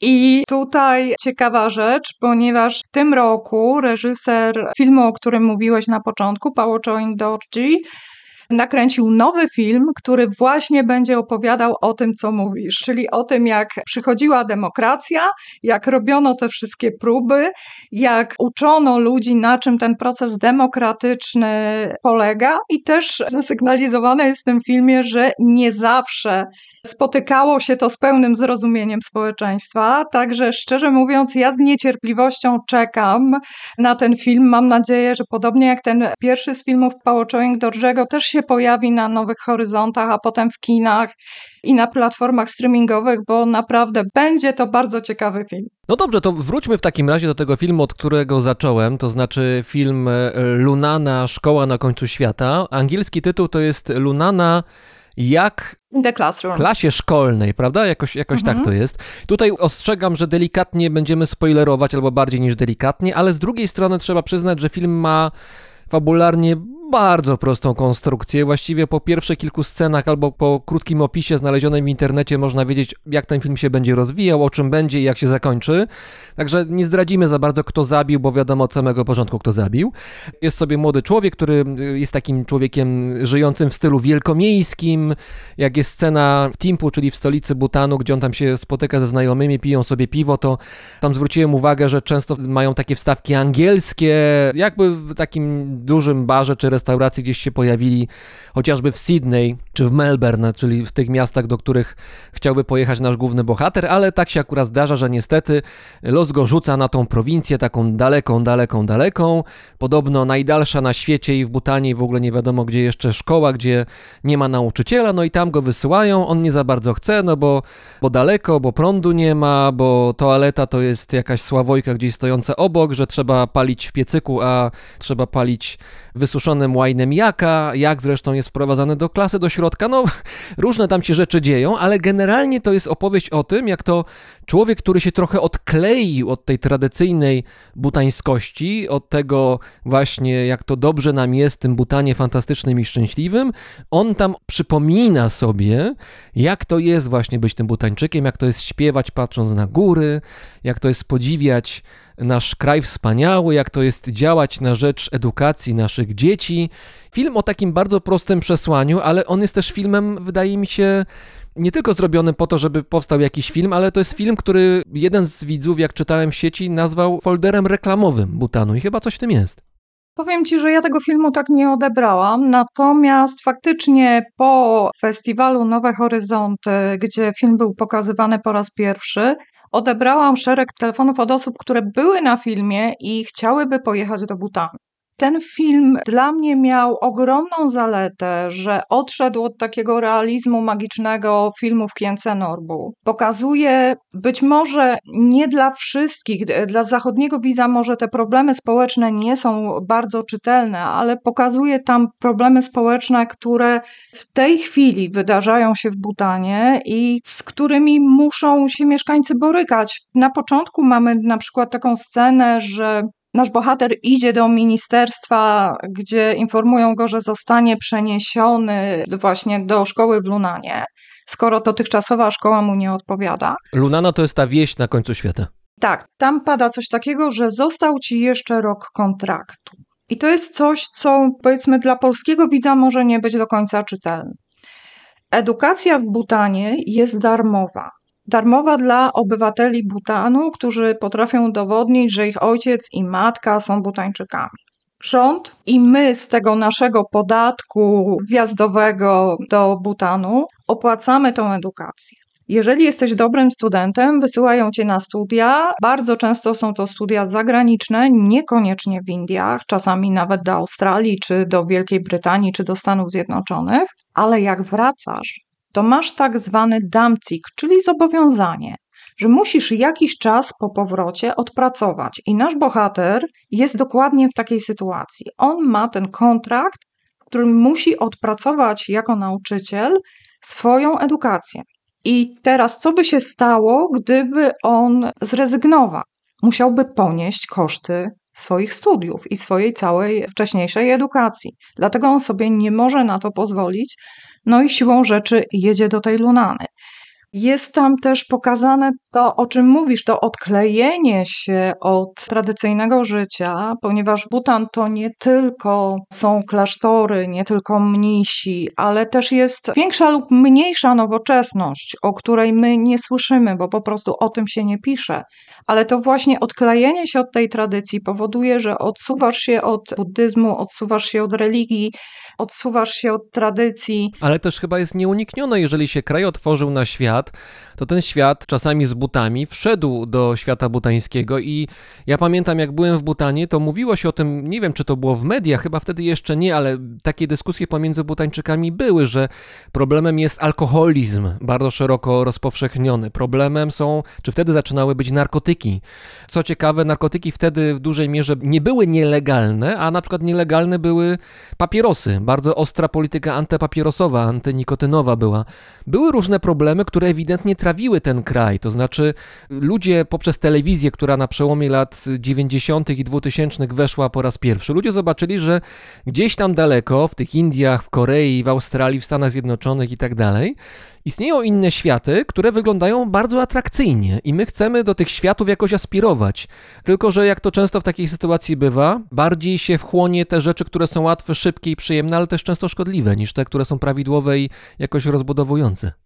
To prawda i dość kuriozalne jest to, że swoją wiedzę o tym, jak wygląda życie na Zachodzie, bardzo często czerpie się z jakichś amerykańskich seriali, które są całkowicie nie, nie oddające rzeczywistości naszego życia i te oczekiwania są całkowicie jakieś e, wydumane, tak jak my mamy wydumane oczekiwania w stosunku do Butanu, że tam będzie Ostatnia Shangri-La, lewitujący na chmurce mnisi i wielka, wielka szczęśliwość, tak oni mają oczekiwania życia na zachodzie, że będzie dom z basenem, że będzie torebka od Louis Vuittona i nie zawsze oczywiście przy tej emigracji to się przekłada na, na taki stan rzeczy. Ja pamiętam, że w czasie, kiedy telewizja wchodziła do Butanu, jak mówię, to było całkiem niedawno, jakieś 25 lat temu, pierwsze kanały telewizyjne e, były dostępne w butańskich domach, to hitem był amerykański wrestling, czyli te zapasy takie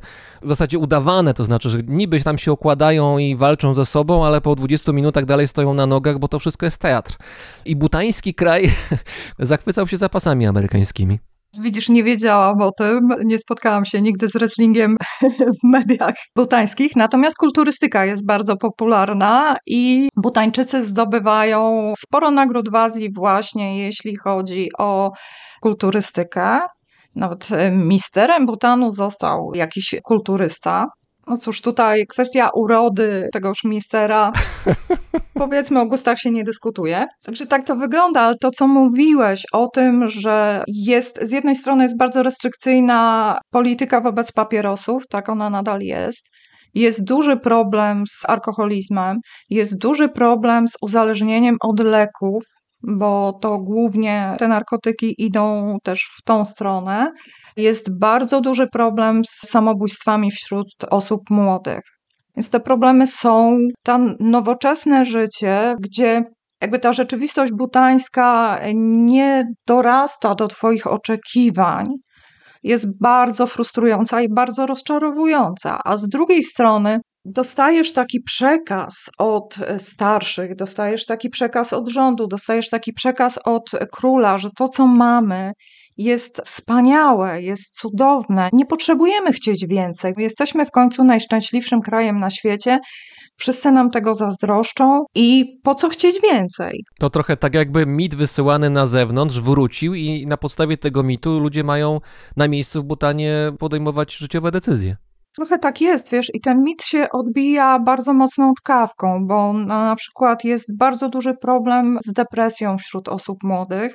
W efekcie są te samobójstwa. Do niedawna jeszcze w Butanie było trzech lekarzy psychiatrów, z czego dwójka to byli Hindusi. A wiesz, że tego jednego butańskiego, pierwszego w historii psychiatrę butańskiego ja spotkałem osobiście, z nim rozmawiałem? O, Niebywała postać zupełnie, tak. I po chyba 20 latach pracy stwierdził, że musi odpocząć i uciekł do Australii Australii, żeby tam się zregenerować, bo jednak podejrzewam, że bycie przez dobrych kilka lat jedynym psychiatrą w całym kraju, e, Mhm. no to to jest duże brzemię. To jest duże brzemię, ale to jest sytuacja tego typu, że jeżeli wszyscy ci mówią, że jesteśmy szczęśliwi, jesteśmy szczęśliwi, jesteśmy najszczęśliwszym krajem na świecie, a ty tego szczęścia nie czujesz, to bardzo często twoje cierpienie jest marginalizowane. No bo o czym ty mówisz, skoro jesteśmy najszczęśliwszym krajem na świecie? I w ten sposób właśnie ten mit szczęśliwości jakby uderzył w samych Butańczyków. Ponieważ jeśli nie czujesz tej szczęśliwości, to znaczy, że coś jest z tobą poważnie nie tak. No tak, bo korekty trzeba zrobić twojego zachowania, a nie tego, jak y, kraj siebie pozycjonuje, jak siebie nazywa. Dokładnie tak. I dopiero kiedy butańska dziennikarka Namgai Zam zaczęła nagłaśniać tą kwestię tego, że mamy duży problem z depresją, że jest tych trzech psychiatrów, ale tylko z jednym w ogóle się można porozumieć, bo to jest butańczyk, to nagle się okazało, że problem depresji jest gigantyczny. Tak samo kiedy do Butanu przyszedł ruch MeToo, to nagle się okazało, że dziewczyny się ośmieliły i zaczęły opowiadać o tym, jak spotyka je molestowanie ze strony wujków, ze strony kolegów w pracy, rzeczy, o których też wcześniej się nie mówiło, no bo to z tobą było coś nie tak. Podejrzewam, że też dodatkowym tematem jest na przykład praca dzieci w polu, gdzieś tam na tych wsiach, w takiej lunanie, prawda? W filmie widzimy, jak to dzieci chętnie idą do szkoły, jak to rodzice starają się też, żeby te dzieci zdobyły edukację, bo to jest szansa na to, żeby owa edukacja była trampoliną dla ich przyszłości, ale pewnie to często jest tak, że te dzieci po prostu zamiast do szkoły mają chodzić, to mają chodzić na pole, żeby pracować. Edukacja jest w Butanie czymś nowym. W związku z tym nadal są rodziny gdzieś tam w odległych dolinach, które nie rozumieją potrzeby tej edukacji. No bo ja nie miałam wykształcenia i żyję, mój ojciec nie miał wykształcenia i sobie świetnie radził, więc po co to komu? Druga rzecz jest taka, że ta darmowa edukacja w Butanie nie do końca jest darmowa. Owszem, nie płacisz czesnego, ale wyprawkę i mundurek musisz dziecku zapewnić za swoje pieniądze. Nie każdego na to stać. W związku z tym gro rodziców nie wysyła dzieci do szkoły świeckiej, tylko wysyła je do klasztoru, bo tam też dostają edukację tylko w jakimś podstawowym zakresie. Jakby popatrzeć w Polsce, jak niedawno było na wsiach, jak porozmawiać na przykład z naszymi rodzicami, to oni oprócz szkoły też mieli swoje obowiązki, jeżdżenie traktorem w żniwa, pomaganie w wykopkach i tak dalej.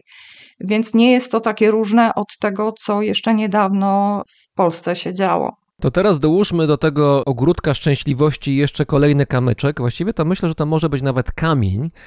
Tutaj się pojawi nowe hasło w naszej rozmowie. Loczampowie to jest mniejszość etniczna Butanu, która no, była mniejszością sporą, bo w szczytowym momencie to było, tutaj są różne szacunki, ale powiedzmy między 18 a 20% całej populacji Butanu. Wtedy Butan liczył sobie jakieś milion sto tysięcy ludzi, milion dwieście. W tej chwili to jest nieco ponad 700 tysięcy ludzi, więc różnica jest duża. Dlaczego to zaraz powiemy, ale najpierw kim są Loczampowie? Loczampowie to są Nepalczycy. To jest ludność nepalska, która została, można by tak powiedzieć, zaproszona do Butanu, ponieważ nikt nie chciał się zajmować tymi terenami nizinnymi. Oni się mieli osiedlać na tych terenach i mieli tam gospodarować. Też prawda jest taka, że jeżeli popatrzymy sobie na przykład na graniczący z Butanem Sikkim, to tam też większość ludności mówi w języku nepalskim. Te granice były dość płynne. Ta ludność się przemieszczała, ale też mówi się o tym, że ludność nepalska została intencjonalnie zaproszona przez Butańczyków do zamieszkiwania na tych terenach południowych. Chodziło o to, żeby ręce do pracy były. Tak, żeby tam były ręce do pracy w terenach takich, gdzie Butańczycy nie są może najlepiej przystosowani, gdzie jest gorąco, gdzie jest nisko, bo to jest jednak lud, który jest przyzwyczajony do tego, że funkcjonuje na większych wysokościach. A tutaj takie tereny stricte dżunglowe, może niekoniecznie. Więc zaproszono kogoś, kto czułby się tam dobrze i mógłby tam pracować. No i dobrze, i oni przybyli na miejsce. To był jakoś przełom XIX i XX wieku, kiedy pierwsze fale Loczampów, czyli tej ludności pochodzenia nepalskiego, się pojawiły w Butanie. I ta rdzenna etniczna Część Butanu żyła sobie u siebie, ci Lochampowie żyli zaraz obok, jakoś nie było za bardzo konfliktów, aż się pojawił jednak konflikt w postaci prawa właściwie, chyba od tego się zaczęło, to znaczy tutaj czwarty król Butanu, ten reformator, o którym już tyle mówiliśmy, on stwierdził, że coś trzeba zrobić z tym, że Lochampów jest coraz więcej w Butanie, bo jak powiedziałem, no to było do 20% społeczności całego kraju i zaczął wprowadzać prawo, które zaczęło ograniczać prawa tej mniejszości etnicznej w Butanie, czyli Lochampów. Oni tracili te wszystkie przywileje, które wiązały się z tym, że obywatel Butanu był obywatelem Butanu. Zaczęło się wszystko od spisu powszechnego. W 1988 roku bodajże przeprowadzono spis powszechny, no i okazało się, że tych Nepalczyków jest dużo więcej niż spodziewano się, że ich będzie. Ja słyszałam nawet takie nieoficjalne informacje, że wyszło w tym spisie ponad 30%. Niemniej, tak jak mówisz, 18-20% oficjalnie i to się okazało zbyt dużo Dla króla. dla króla czy dla Butańczyków. I wprowadzono ustawy narodowościowe, które mówią o tym, jak masz się ubierać w miejscach publicznych. To miał być strój narodowy butański obligatoryjnie, prawda? Tutaj Tak. nie można było sobie wybrać innego stroju. Dokładnie, jest to strój dworski związany właśnie z, nazwijmy to, kulturą szlachecką Butanu, więc jest to strój dworski, który został strojem oficjalnym. Jest wyraźnie powiedziane, w jakich okolicznościach, jak masz być ubrany, jak ma być ubrany mężczyzna, jak ma być ubrana kobieta. Kolejne to było prawo dotyczące małżeństw. E, Butańczycy niespecjalnie przychylnym okiem patrzą na małżeństwa swoich obywateli z nie-Butańczykami. Takie małżeństwa oczywiście się zdarzają, natomiast realia są takie, że zazwyczaj taka osoba jest bardzo mocno zniechęcana przez rodzinę do podjęcia tego kroku. Jeżeli mimo wszystko do takiego małżeństwa dojdzie, to praktyka pokazuje, że większość tych małżeństw przebywa w Butanie tak długo, jak długo dzieci są małe i nie podlegają edukacji szkolnej. Ponieważ w momencie, jeżeli dochodzą do wieku, w którym jest obowiązek szkolny, to dla tych mieszanych małżeństw nie ma darmowej edukacji. I wtedy no, najprostszym rozwiązaniem jest, jeżeli chce się uniknąć płacenia za edukację, po prostu wyjazd z Butanu. Kolejna rzecz, język dzonka w szkołach. Więc te wszystkie właśnie ustawy, które mają ograniczyć obcy wpływ. Język dzonka to jest język powiedzmy butański, to znaczy ten język etnicznych Butańczyków. Tak, można by tak powiedzieć, natomiast Butańczycy mówią w kilku dialektach, natomiast w tej chwili dzonka jest językiem obowiązującym w kraju, jest też językiem nauczania obok języka angielskiego. Krótko mówiąc, czwarty król Butanu chciał doprowadzić do tego, że kraj będzie bardziej homogeniczny, będzie bardziej jednorodny i w tym momencie e, mniejszość etniczna w postaci Lochampów była na marginesie. Plus druga rzecz, że jak Lochampowie się zorientowali, że jest ich dość dużo, to zaczęli domagać się praw dla siebie. No i to już było dla króla za dużo. Tam doszło do protestów, to lata 90., kiedy te protesty się pojawiły, na początku lat 90. Przemoc była też to włączona i ze strony Lochampów, i ze strony władz butańskich. Ze strony władz butańskich to nawet tam jakieś poważne historie się działy, bo jest mowa o tym, że zgodnie z relacjami świadków, że nawet dochodziło do, do więzienia różnych aktywistów, do tortur tych aktywistów. Tam no, rzeczy takie działy się dosyć poważne, bym powiedział. Były nawet jakieś akty terroru ze strony Lochampów, aż zostali oni w zasadzie zmuszeni do, do emigracji, to znaczy do 1998 roku uciekło z Butanu około 100 tysięcy ludzi, 100 tysięcy Lochampów.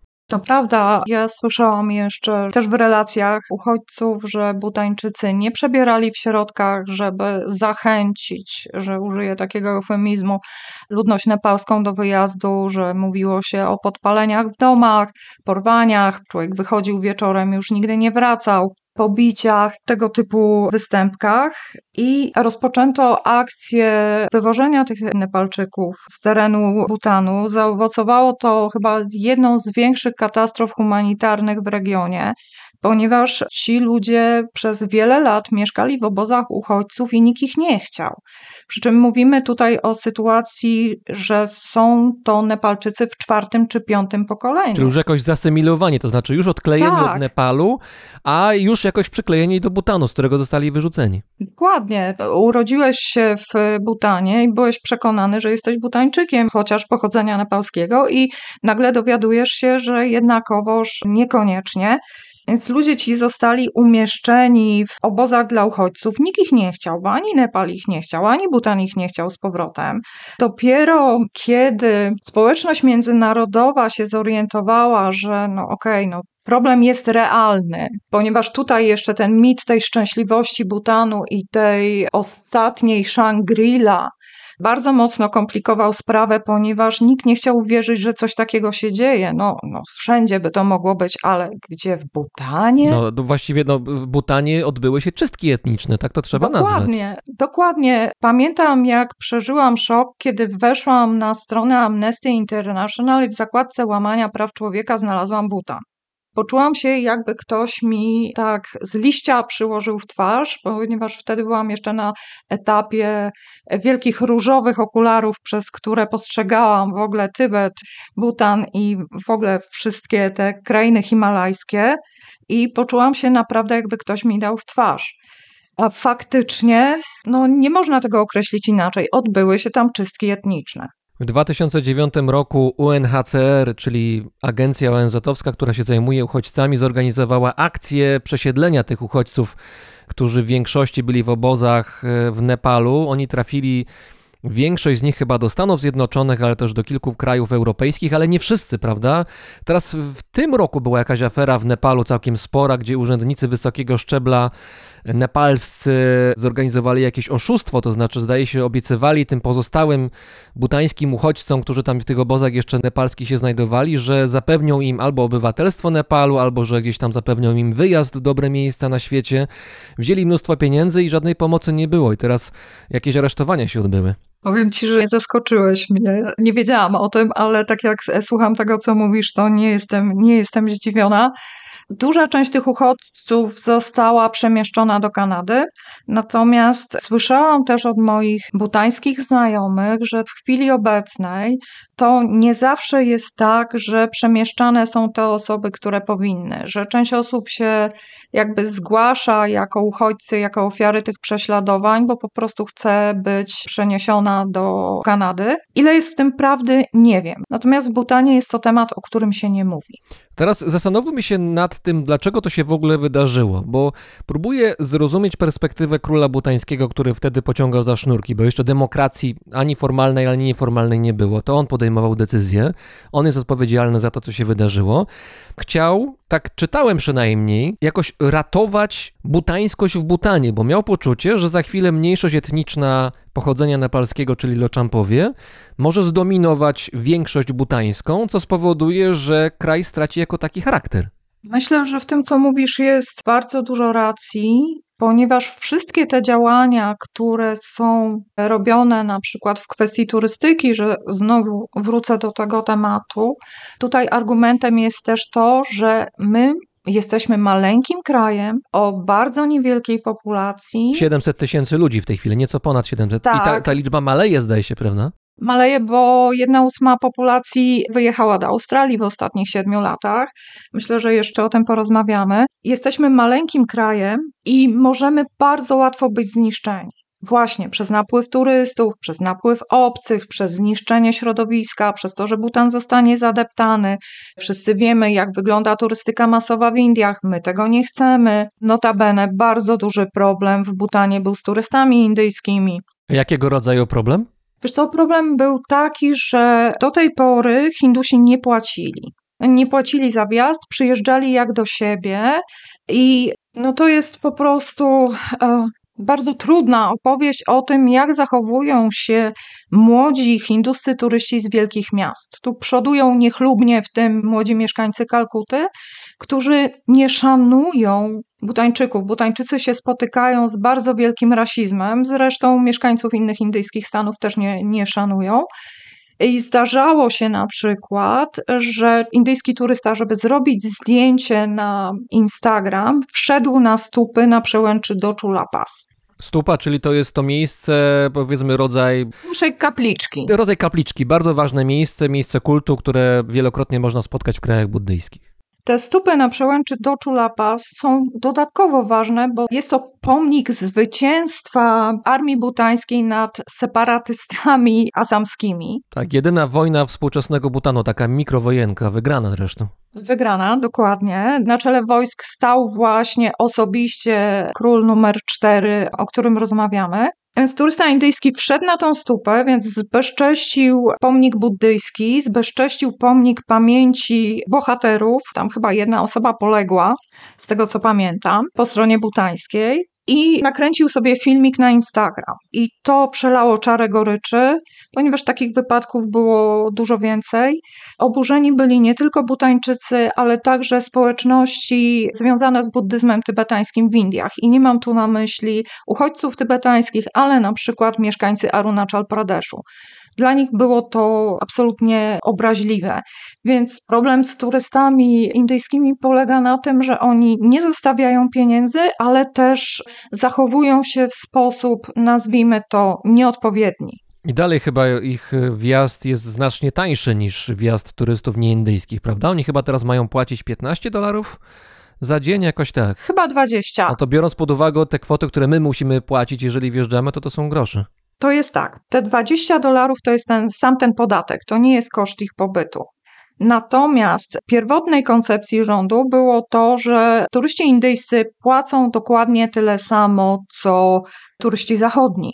Ale rząd butański został bardzo szybko zaproszony na dywanik do Delhi i sprawa została po, podejrzewam, bardzo takiej zdecydowanej ze strony indyjskiej rozmowie ustawiona w ten sposób, że owszem, będą płacić, ale 20 dolarów. Pamiętam, że była tam kwestia tego, że na przykład rząd Indii mówił o tym, że on nie otworzy granicy.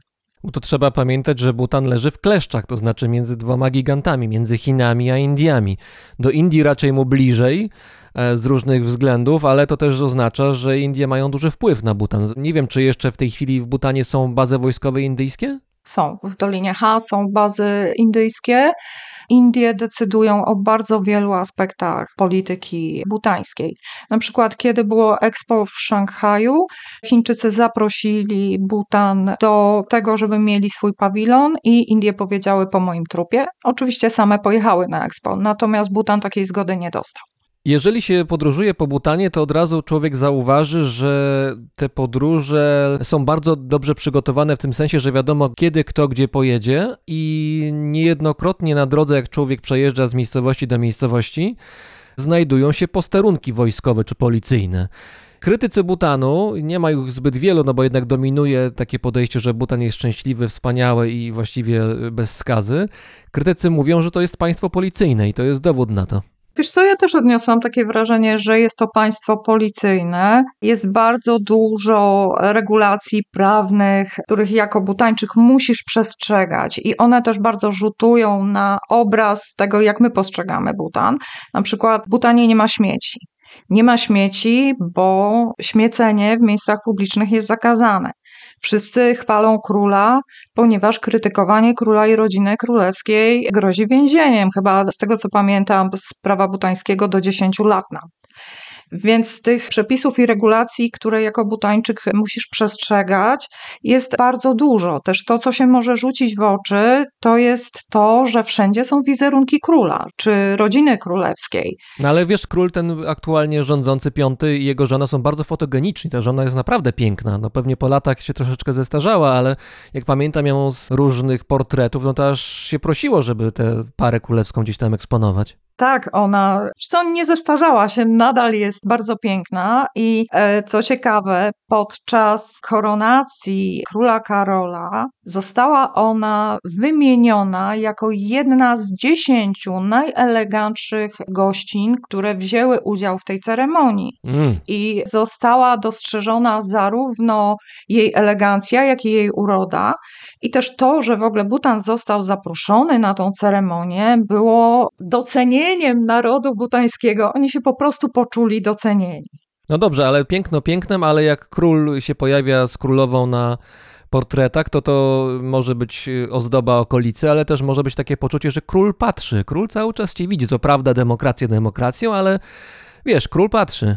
A król patrzy tak, no czasem to może jest takie za daleko posunięte skojarzenie, ale mnie się to czasem kojarzy z Koreą Północną, gdzie portrety wodza są wszędzie.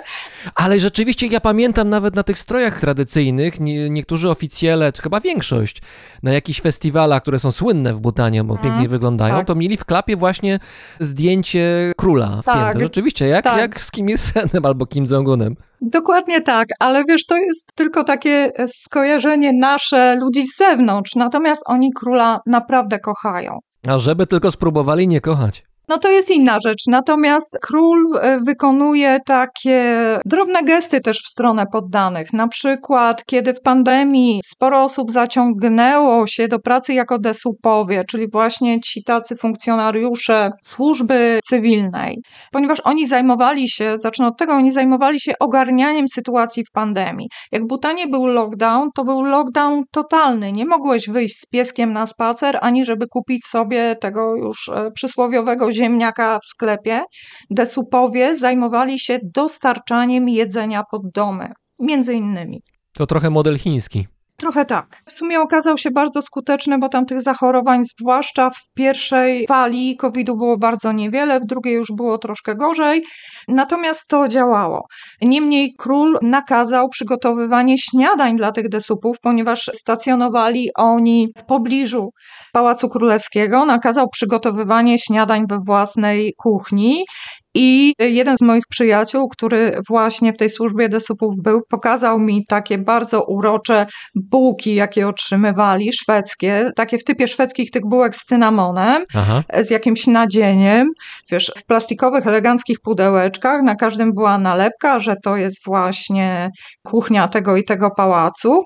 Także król jest kochany właśnie za takie małe gesty. Oni mówią, że nie ma na świecie drugiego takiego monarchy, który byłby tak skromny, tak cichy, tak dobry i tak dbający o swoich poddanych, bo faktycznie król jeździ, król rozmawia, król słucha. Sama byłam świadkiem tego, jak podczas jednego z festiwali król podchodził do ludzi, pytał ich, oni czasami ze łzami w oczach opowiadali im o jakichś swoich problemach. Mnie wtedy król potraktował jako ciekawostkę, bo też podszedł do mnie zamienić ze mną kilka zdań.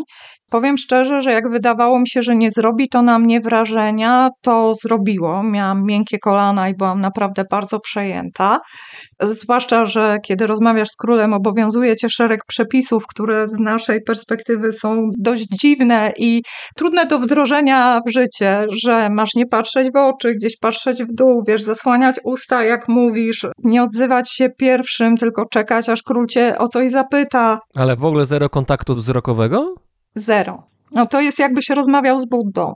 Mhm. Tylko, że ten Buddha prawdopodobnie jest właścicielem niejednego luksusowego ośrodka w Butanie, prawda? Oraz jego rodzina arystokratyczna.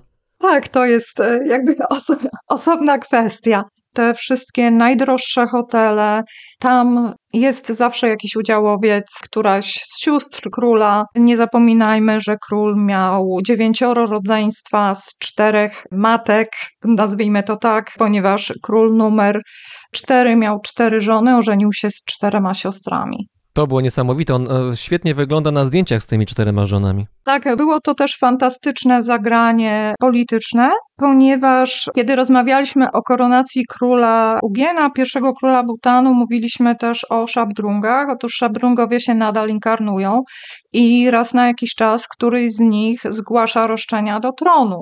A, czyli jest jakaś walka polityczna jednak. Jest, jest. Ta walka jest bardzo, bardzo niewielka, bo na przykład drugi król Butanu, roszczenia Szabdrunga, rozwiązał w sposób bardzo stanowczy, po prostu nakazał zaduszenie Szabdrunga katakami. Kataki to są takie białe szale, które się ofiarowuje Buddom, ofiarowuje się na festiwalach, ofiarowuje się też gościom, którzy przychodzą do naszego domu, więc zadusił go, ale jedna z jego córek opisała to wydarzenie w swoich i kiedy wyszło to na jaw, to trzeba było podjąć jakieś działania.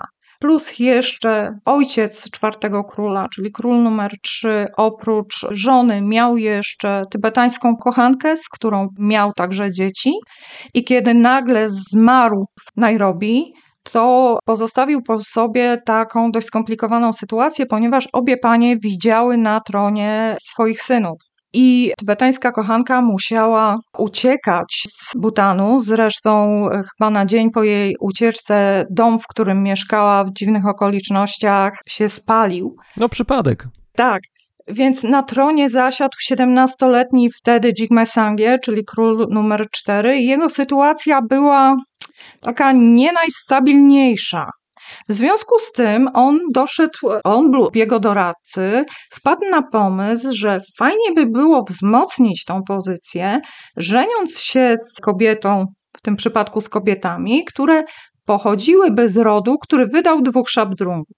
Sprytne? Sprytne. A ja jestem ciekaw, jak to jest, jak się walczy z przeciwnikiem politycznym, który nawet po śmierci, jak go za dużo, to się inkarnuje. To taka bańka wstańka, bardzo trudne politycznie. Tak, dokładnie. I mniej więcej za panowania prawie każdego króla pojawia się problem.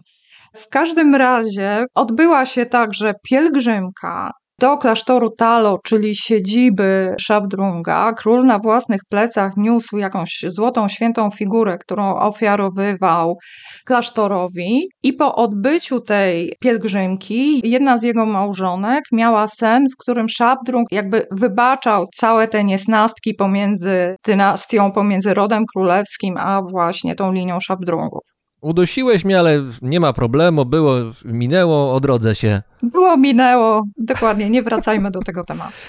Na koniec, Iwono, twoje miejsce specjalne w Butanie. Kraj nieduży, jak powiedzieliśmy, ale jednak bardzo zróżnicowane, więc na pewno jest w czym wybierać. Moje ulubione miejsce w Butanie, powiem tak, w sumie jest ich wiele, ponieważ kiedy wjeżdżasz do Butanu, zwłaszcza jeśli wjeżdżasz lądem od strony Indii, to ta szczęśliwość butańska dopada cię bardzo szybko, ponieważ z miejsca, które jest bardzo hektyczne, bardzo głośne, bardzo ruchliwe, brudne, zakurzone, jedziesz do miejsca, gdzie nie ma ruchu, gdzie jest niewiele samochodów, gdzie jest czysto, gdzie jest bardzo mało ludzi i cały, cały twój system nerwowy, cały twój system energetyczny nagle stwierdza, u, jest jakoś lepiej. Dla mnie takim miejscem będzie Bumtang. To są takie cztery doliny w centralnym Butanie, gdzie dwie z nich są rolnicze, dwie są pasterskie. Tam już jest dość wysoko. To jeszcze nie są, nie są Himalaje, ale jest już dość wysoko. Jest tam cicho, spokojnie. Jest bardzo wiele klasztorów. Niektóre z nich związane są jeszcze z tym okresem tybetańskim, z królem Songtsenem Gampą. I to jest takie miejsce, do którego mnie najbardziej ciągnie.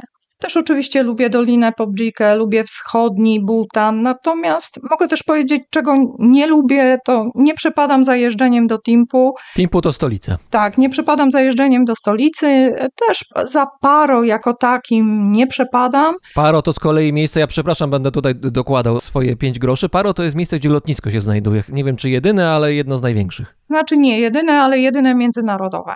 Oczywiście samo Paro jest niezbyt ciekawym miejscem, ale już na przykład Tygrysie Gniazdo jest absolutnie fantastyczne. I wspinaczka na Tygrysie Gniazdo, mimo że byłam tam wielokrotnie, zawsze mnie cieszy, zawsze mnie ekscytuje. Widowiskowy klasztor na skale zawieszony. Tak, taki najbardziej znany. Jak wpiszemy Butan w wyszukiwarkę, to pojawi się zawsze zdjęcie Tygrysiego Gniazda. Ja uwielbiam ten trzygodzinny, w sumie w moim tempie to trzy godziny wychodzi. Uwielbiam tą wspinaczkę właśnie przez las do klasztoru. To jest zawsze dla mnie bardzo takie emocjonujące doświadczenie. Miejsce, gdzie się można wyłączyć, odpocząć, tylko trzeba czasami się obrócić, żeby oprócz tygrysiego gniazda sam tygrys się nie pojawił obok. No tak, powiem ci, że nie zdarzyło mi się akurat. No Jakby ci się zdarzyło, to byśmy chyba nie rozmawiali, jak sądzę. Może tak być. Natomiast tych przypadków napaści tygrysa na człowieka w Butanie jest bardzo niewiele. Raczej tygrysy preferują jaki. Natomiast jest takie jedno miejsce, gdzie pamiętam, że wysiadłam z grupą, oglądaliśmy stupę, a na koniec mój przewodnik mówi tak, jak już wsiedliśmy do autobusu. Wiesz, nie chciałem ci mówić, ale tu niedawno tygrys zjadł człowieka. Bardzo Ci dziękuję. Razem z nami była organizatorka wyjazdów do Tybetu, Nepalu i Butanu, Iwona Bartoszcze. Dziękuję bardzo.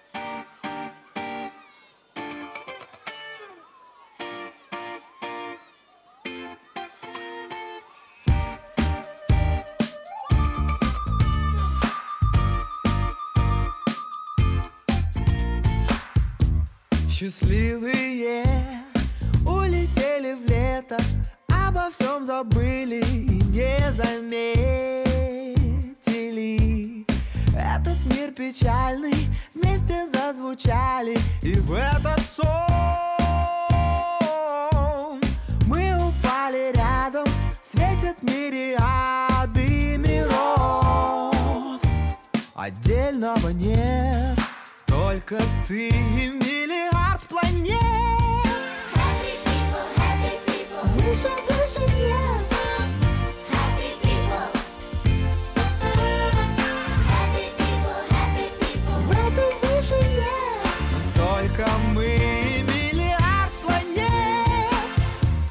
Счастливыми.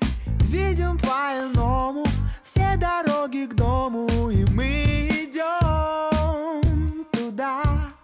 Чувствуя приливы Веселы, ленивы и влюблены.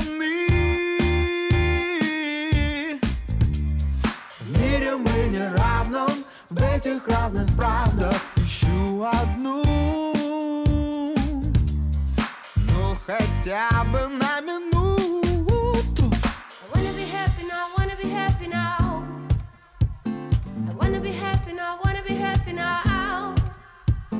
I wanna be happy now, wanna be happy now, wanna be happy now, wanna be happy now Только мы и миллиард планет Happy people, happy people. Выше, выше небес.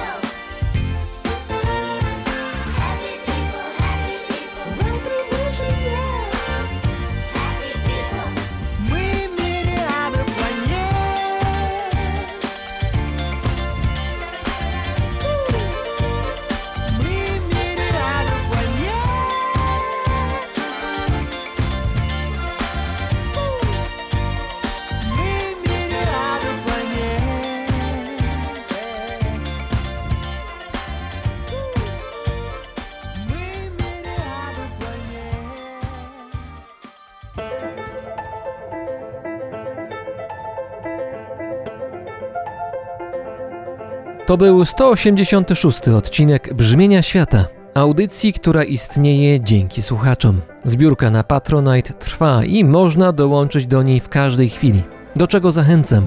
Jestem wdzięczny za każdą wpłatę.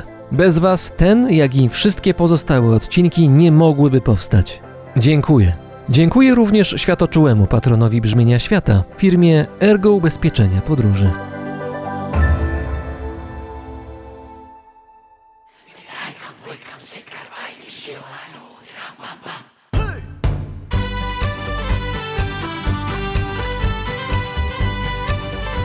Paweł Drozd, czyli ja, mówi Wam dobrego dnia i dobrych świąt.